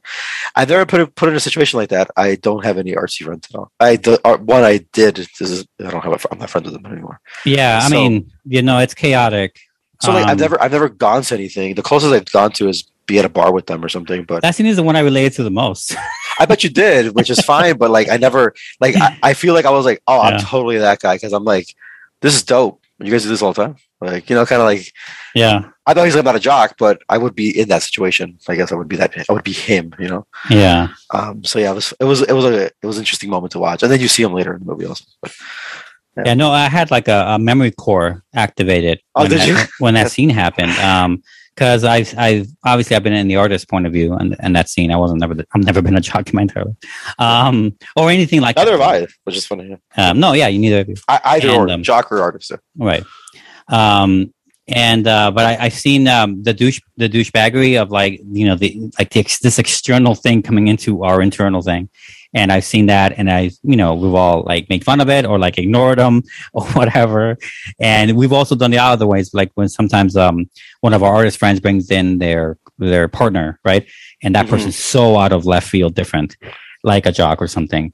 And then we try to include them instead. So it's like a harder, weirder process of being trying to get them into the into the thing because we want them to like not feel bad, you know, unless they're being course. douchebags, of course. which No, of course, if they're being douchebags. mercilessly rail him. Yeah. Right. Um. Anyway, sorry. Um. You were saying. Yeah, no, and I dug the movie, and I dug um a little self, uh, you know, uh, not a little self-aware, highly self-aware, but um, I feel like the movie, um, I feel like uh, I I I I over like what it says, even though it's a biopic, right? Mm-hmm. Um, I feel it's very, and this is the same thing with Rents. It just feels very uh, relatable, I guess. You know, nothing. Um, nothing felt like I feel like some such many situations you've been in or many you know you've dealt with you take for granted you do this you know what I'm saying Mhm. um and it's um I think that's what I think that's why the movie works you know or why the musical works also um yeah but I dug it I did dig- I did dig it I even told Ashley that she probably wouldn't like the movie because uh, she caught me like towards the end of it I, I think she would. I really rec- I would yeah, recommend I, it. I, for her. 100%. Yeah, and it's funny because um, even the dreading, I never had that issue where the the 30th birthday thing. Mhm. Um, I never felt like that. But Oh, I yeah, know I- I do know people who are like that very much so. Yeah. And you know, or, or were like that because we're already in our thirties, but but uh, Yeah. so it's for me it's funny because I mean I've never never felt like that, so it's interesting. Um, Yeah, Yes. I, I definitely have had feel never as powerful as as what he's going through, honestly. But No. I've had that feeling for sure. Um, yeah so it's just i mean i, I just find it, it it felt very relatable for something that technically wasn't in my time but it it's close enough you know mhm. it's like you know it's i don't know it's like the, the Yeah. age of like the the friends and you know from the show friends Right. That's where the movie feels very time capsule and period because It- like it this does. only happens if you were up in the eighties and I guess or you know early nineties, you know, where people were dying from AIDS. Like the AIDS thing is the the marker. Um yeah very much so yeah and the movie uses that as a marker actually. I think really sublime, like really well, doesn't point it out too much, but Yeah, still like a big I- factor. i agree with that 100% that and the use of obviously phones um Oh, right. yeah. Okay. Well, yeah, but there's a lot more time of phones. Uh, No, there is, but I'm saying like you know the phone booths and the calling of the restaurant and like house Right, right. phones and stuff like that. Yeah. And like, hold on, this is a very important one, and I'm not to ruin anything, but like losing electricity and your phone line still works because it's technically connected to a different thing. yeah. Okay. Yeah, that was So, very like, specific. That's it's very specific. If you don't know that, like, Yeah, it's true. That's how it Yeah. worked before. Now it doesn't. Everything's voice over internet. Mhm. So Yeah. FYI. Yeah. Totally. Um, yeah, but you know, this movie is relentless and it's like, I don't want to say wholesomeness because this movie is, not, I mean, it has dark places. It has It feels like it say. should be though, because of the type of music. It's but it, it's so right exactly um, because you know because that's i mean it's based on the wonderful thing about this is that it's not based on accounts i mean i'm sure it is but i'm saying it's not based on accounts it's not based on a book the fact that it's based on a play we're watching an adaptation of a play more than we're watching a biopic period movie and i think that's where that difference I think that's in the yeah, I filmmaking and the style of the story. That's why I really dug this movie uh, against other more typical biopics because they are trying to be biopics. This movie is adapting a play, and that in itself just made that made that difference better. And it Right. made the personal nature of that play that he this uh, Tick Tick Boom is the name of the play. Yeah. Um, the fact that uh, you know he wanted to you know uh, write something personal and all this stuff about his life during this time of his play before that, Yeah. and um, just made it all feel way more personal and interesting. Yeah. Yeah. I I also feel like um the because it's like that, it was already perfected. Like the, the play was already, you know, done. not maybe not perfected, but it was already done. It was made. It was obviously liked, you know, stuff like that. So like the fact that you have that going for it already, Well, he still needed a second act uh, song there. oh, dude, fucking procrastination to the last minute of um hundred. That's crazy. Um, I thought I was a procrastinator. That motherfucker. I mean, not that he was procrastinating. He just I couldn't still, I get it. still do that. I write all my shows at the weekend before. Well, it's just crazy. It's just like it just makes sleep. It's, it's just the fact that he just Yeah. couldn't get it. It's so funny. Yeah. No, I, I get that feeling. You know, a, a lot of uh, they're calling that like a I don't know if it's neurodivergent or ADHD or something, but it's very it's a common thing now. Yeah. Um, where people wait till the last minute to do write a paper, write a paper, or write a thesis, or write something. Right. Um, yeah. Um, I think we should uh, get into sports. We can talk about more of the actual details of this movie um, in earnest. So let's do that starting now. And now, ladies and gentlemen, we present you with scenes from a modern romance as told in song.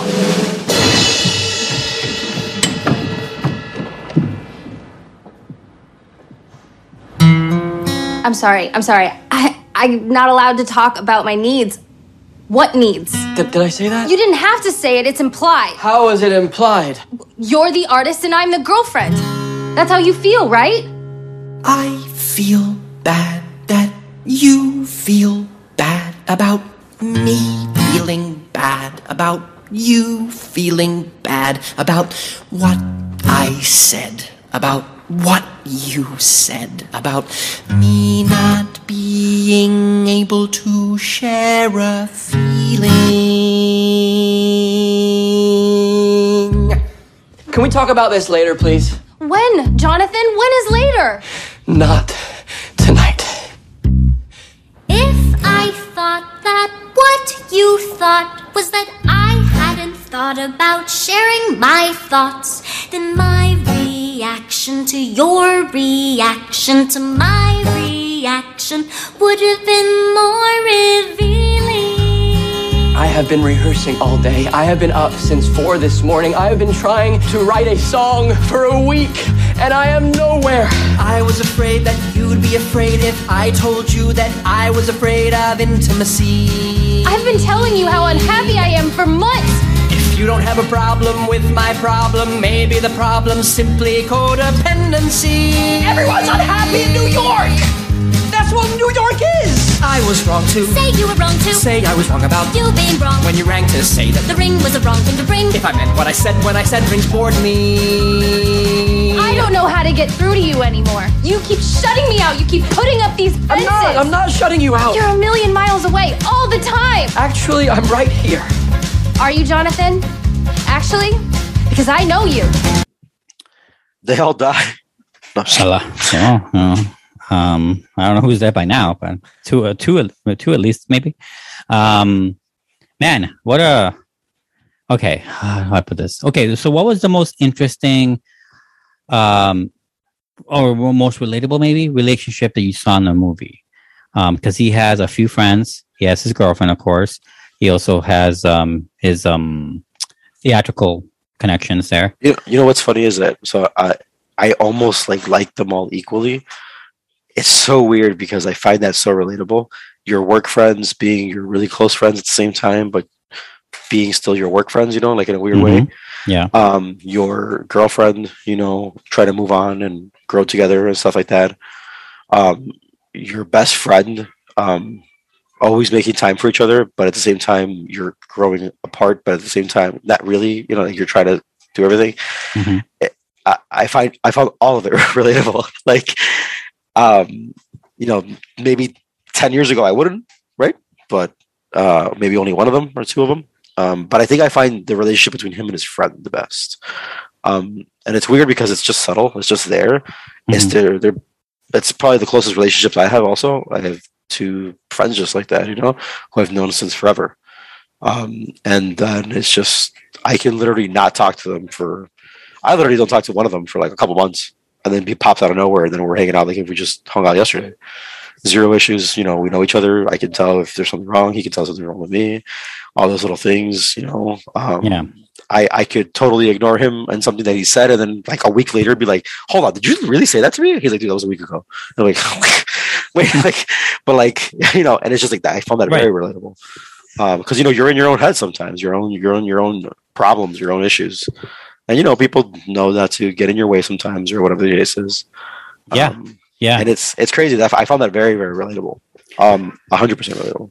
Yeah, no, That was- that, that was exactly what I would have said. I said I would have said that exact what you said about like they all feel on the same level of like the connectingness to them, relatableness, and um and uh the movie kind of puts them all there at the same time. It's like it really doesn't focus a lot on the girlfriend, doesn't focus a lot on the friend, doesn't focus a lot. It, like no one gets more than the other. no, it just it just felt very natural. And uh, what it really focused on is uh, right his headspace, what you kind of mentioned, like you know the whole tunnel vision of uh, of. I, you know, I couldn't grasp the concept of time in this movie, to be honest with you. Yeah, no, I had trouble with that honestly, and uh, that might have been more on purpose, obviously, because I think uh, so too. I mean, besides the last week when they're counting on the days, but Right. besides that, That's true. yeah, Uh, even even getting there so early, like no one here. It's like it doesn't start in two hours, right. He's like, oh, sh-" I mean, he literally like the sigh of relief on him was dude. I felt that sigh of relief with him too. Like, oh shit, no one's here. Fuck. Right. I was like, oof, that's rough. And like that agent sucks. Uh, it's so weird that agent. Um, that turns out to be not a terrible agent, I guess. Um, but I was like so expecting that. Um, but yeah, and you know, um, I would say one one thing. I don't know if you ever felt this one particularly rough. I'm not. I would never consider myself necessarily an artist, but I have strived for it. And um, there's there's so much anxiety I got from from this movie of um, of I don't want to say the deadline stuff. I felt that before, and I definitely felt it in this movie. That, that's I mean more of um the like backing up your own like point of view and your perspective on on what you're trying to make.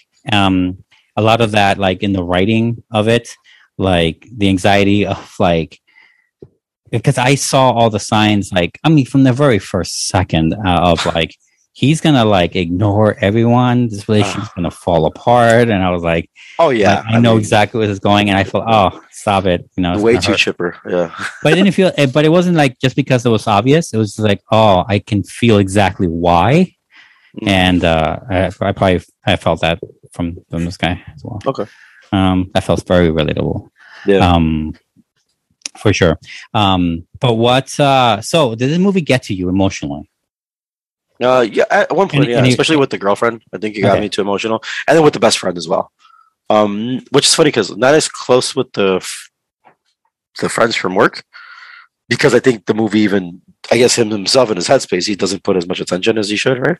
Right. Um, I mean, he, I mean, he has a whole thing about the biggest thing I got from that is, um, you know, it's like, oh shit, I have to write this song, and but my my one of my friends is in the hospital, Yeah. right, from this AIDS thing, and he doesn't go, you know, right away anyway. Yeah. But yeah. Anyway, yeah, that was uh, the most we got out of that. Yeah, I know. So I mean, I yeah, it's interesting. So I don't know. No, the, Um, the best friend got me really hard actually. Um, yeah, the best friend got me really hard. Yeah, for sure. Um, I'm like, okay, this movie wins emotional movie of the year.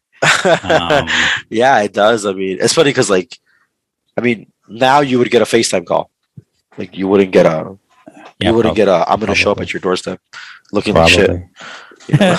like I mean, it's just it's just honesty, you know. Or um, I'm going to meet you, you know, or like whatever the case is, I guess. yeah.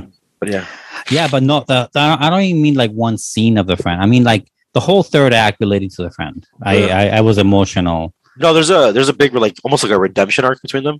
Yeah, Where, yeah, there uh, is. Yeah, where Where he- works he out- admits what's going on, and then there's an admittance back, and then you find out it's AIDS, and then you find out it's like the heart of that, and then Yeah. and then it's not just like the scene that them two, or even the scene where like sometimes we get a cutaways of just a friend.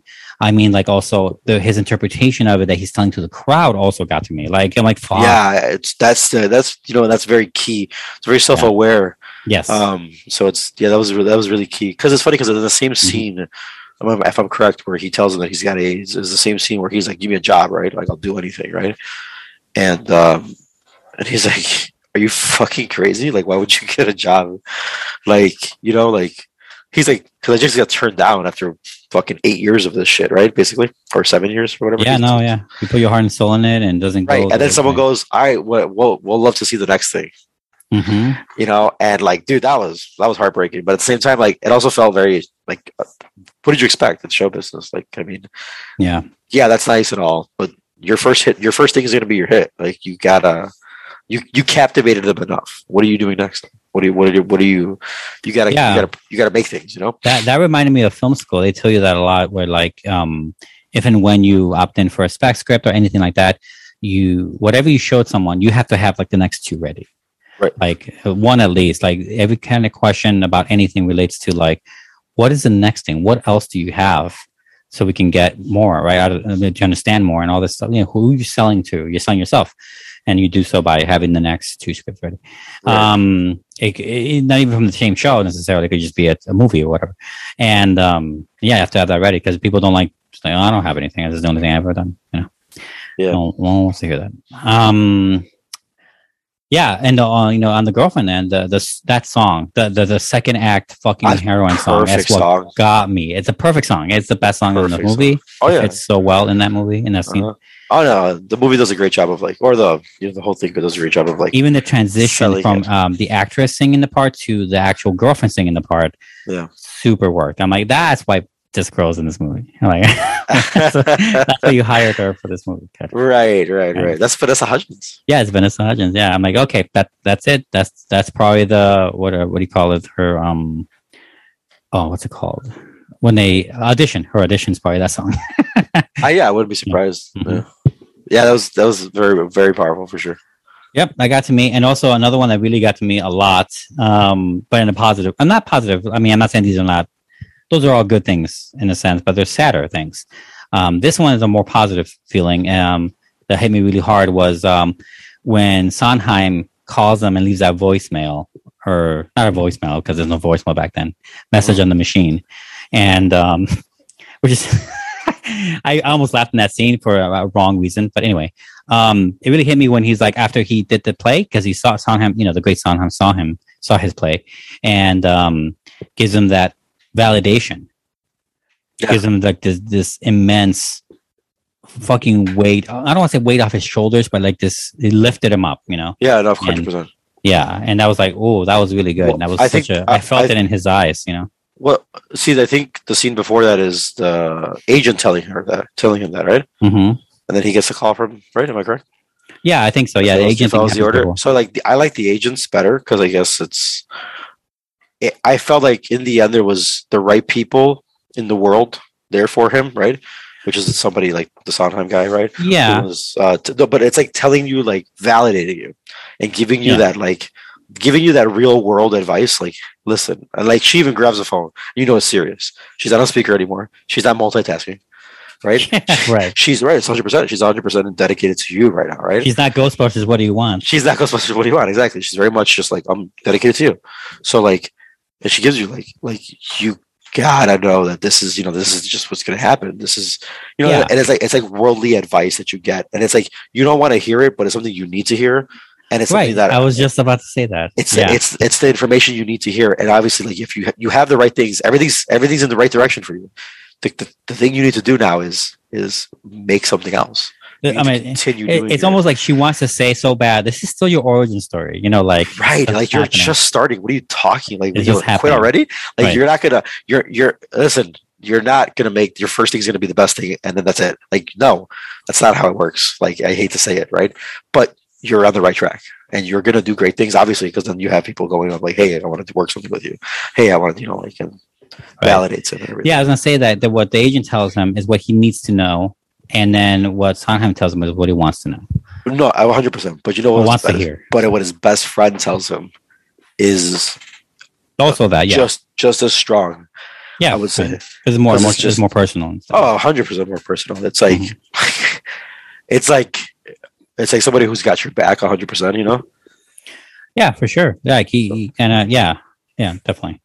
Um, but uh, the part that I almost laughed from that scene where he leaves that um, message on the machine is that it, it, it reminded me of um, well, of this one Rick and Morty bit, but also of reality, where like answering machines um, in the '90s and way later than they should have been used in movies are used for exposition. Um, it's a great way. It's a cheat to use for expo- exposition when you want to dump information uh, and make it look natural. and I was like, I'm like, oh, is this what's happening right now? It's not. It's not at all. but Right. it is. Um, but it, it reminded me of that. Mm. Yeah. kind of laughed at that thing a little bit, um, inadvertently. But yeah, and then uh, you know, and then the last bit there is like, you know, my other worry into this movie, even halfway through, it wasn't a big worry. I'm like, will I ask myself that I wish for the making of Rent rather than the making of Tick Tick Boom? Because Mm. Rent is the is the the big one. Not because I mean, not just because it's popular, but I'm not a musical guy. I'm surprised I even saw Rent. Honestly, like back then, was I it think. Rent was like, I think literally in everyone and so much in our face that like us not seeing it would have been like a, literally us like boycotting it. It definitely felt that way. But you know, I mean, but I I, know it did that, feel that way. I, I literally could have sworn I felt like I saw Rent everywhere, and I was like, Jesus Christ, I don't want to. I don't even pay rent. Why the fuck would I want to watch it? You know what I'm saying? Like, yeah. it's just it was kind of funny. I guess I was more surprised that I enjoyed it so much. Maybe that's what it is. Um, yeah. But yeah, anyway, and because I, I only knew him from Rent, I didn't know his other stuff, and No, I know he died suddenly. I didn't know what he died of until this movie, of course. Which is Um, crazy. I didn't even. aneurysm. That's crazy. Yeah. Hmm. Did not know that. And even get to see the. That's the really sad part. Is he even- doesn't even get to see how successful he really made this this genre, this genre bending thing.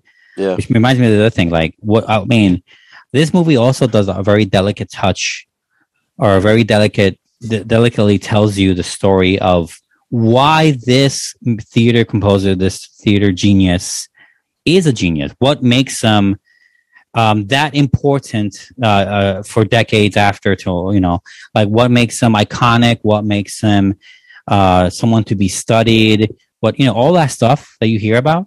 Um like i was gonna ask you like did you think that the movie portrayed that well? And I, I for me i would say that yes it did 100% because of all the stuff i was saying. I'm like we don't need to know how he made rent. Yeah, I would agree with you 100. percent. I think getting this one is was almost better.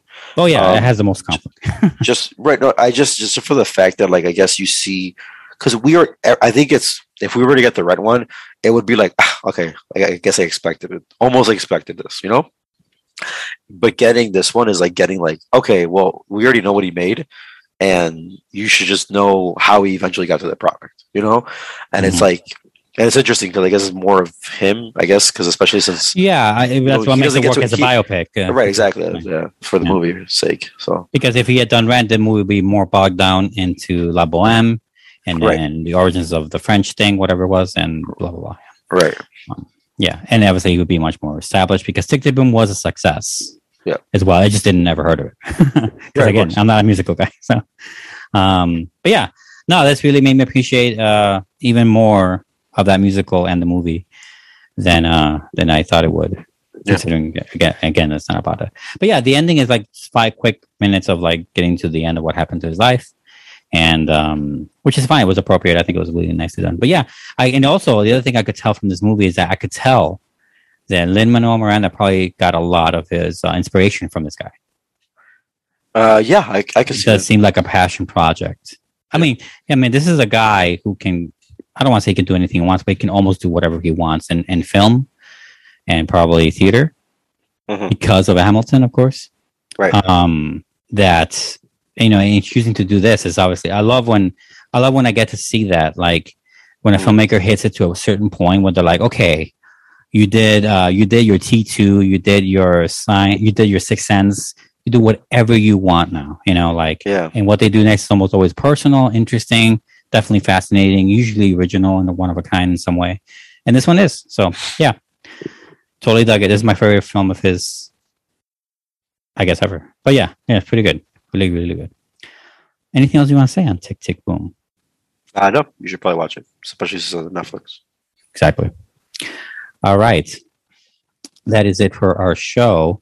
You have been listening to what are we? Another movie podcast. Hmm. Um, remember, we are a bi-weekly show. Um, we come out every other week, uh, every other Wednesday, I should say. Next time is going to be very weird. Um, what do you have for us, Ralph? All right. So listen, next time we got two easy movies for you to watch because they're on Netflix. So if you didn't watch, if you don't get to, if you don't watch them, that's your fault because you're just lazy. You're a lazy piece of shit. and those are The Power of the Dog, um, which um, has that one actor of the Cumberbatches. Um, Yeah, only Cumberbatch, I know. Well, I mean that you probably know, not you personally, but Right. somebody, you know. Anyways, and then the other one is called The Hand of God. The Um, Hand which- of God. yeah, which is uh, who was the director again? I'm sorry. Uh, Oh, Paolo Sorrentino. yeah, Paolo Sorrentino, um, which is an Italian movie. hmm Yeah. So uh, get your subtitle eyes ready, and then um, or if you speak Italian, I guess just I don't know, just watch it normally. And then the other movie, you have to watch it in theaters. But if you watch it on HBO Max, like Gus, you better have a good TV. Um, it's uh, Matrix Resurrections.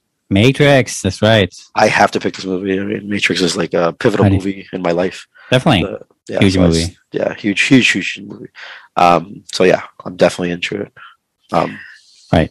So those are the next picks for next time. The next show um, um, is the last show we're doing regarding like regular reviews. So about a week after the next show, we're going to start our doing our top 10 stuff. And as usual, we start with our top 10 movies of the year and all that stuff will happen then. So our season is ending and the top 10 season is starting. So get, you know, get your list out and stuff. Well, well, it's very exciting. Can't wait. I haven't started yet but I should start doing this one. anyway, until then, I am Oscar. And I'm Ralph. See you later.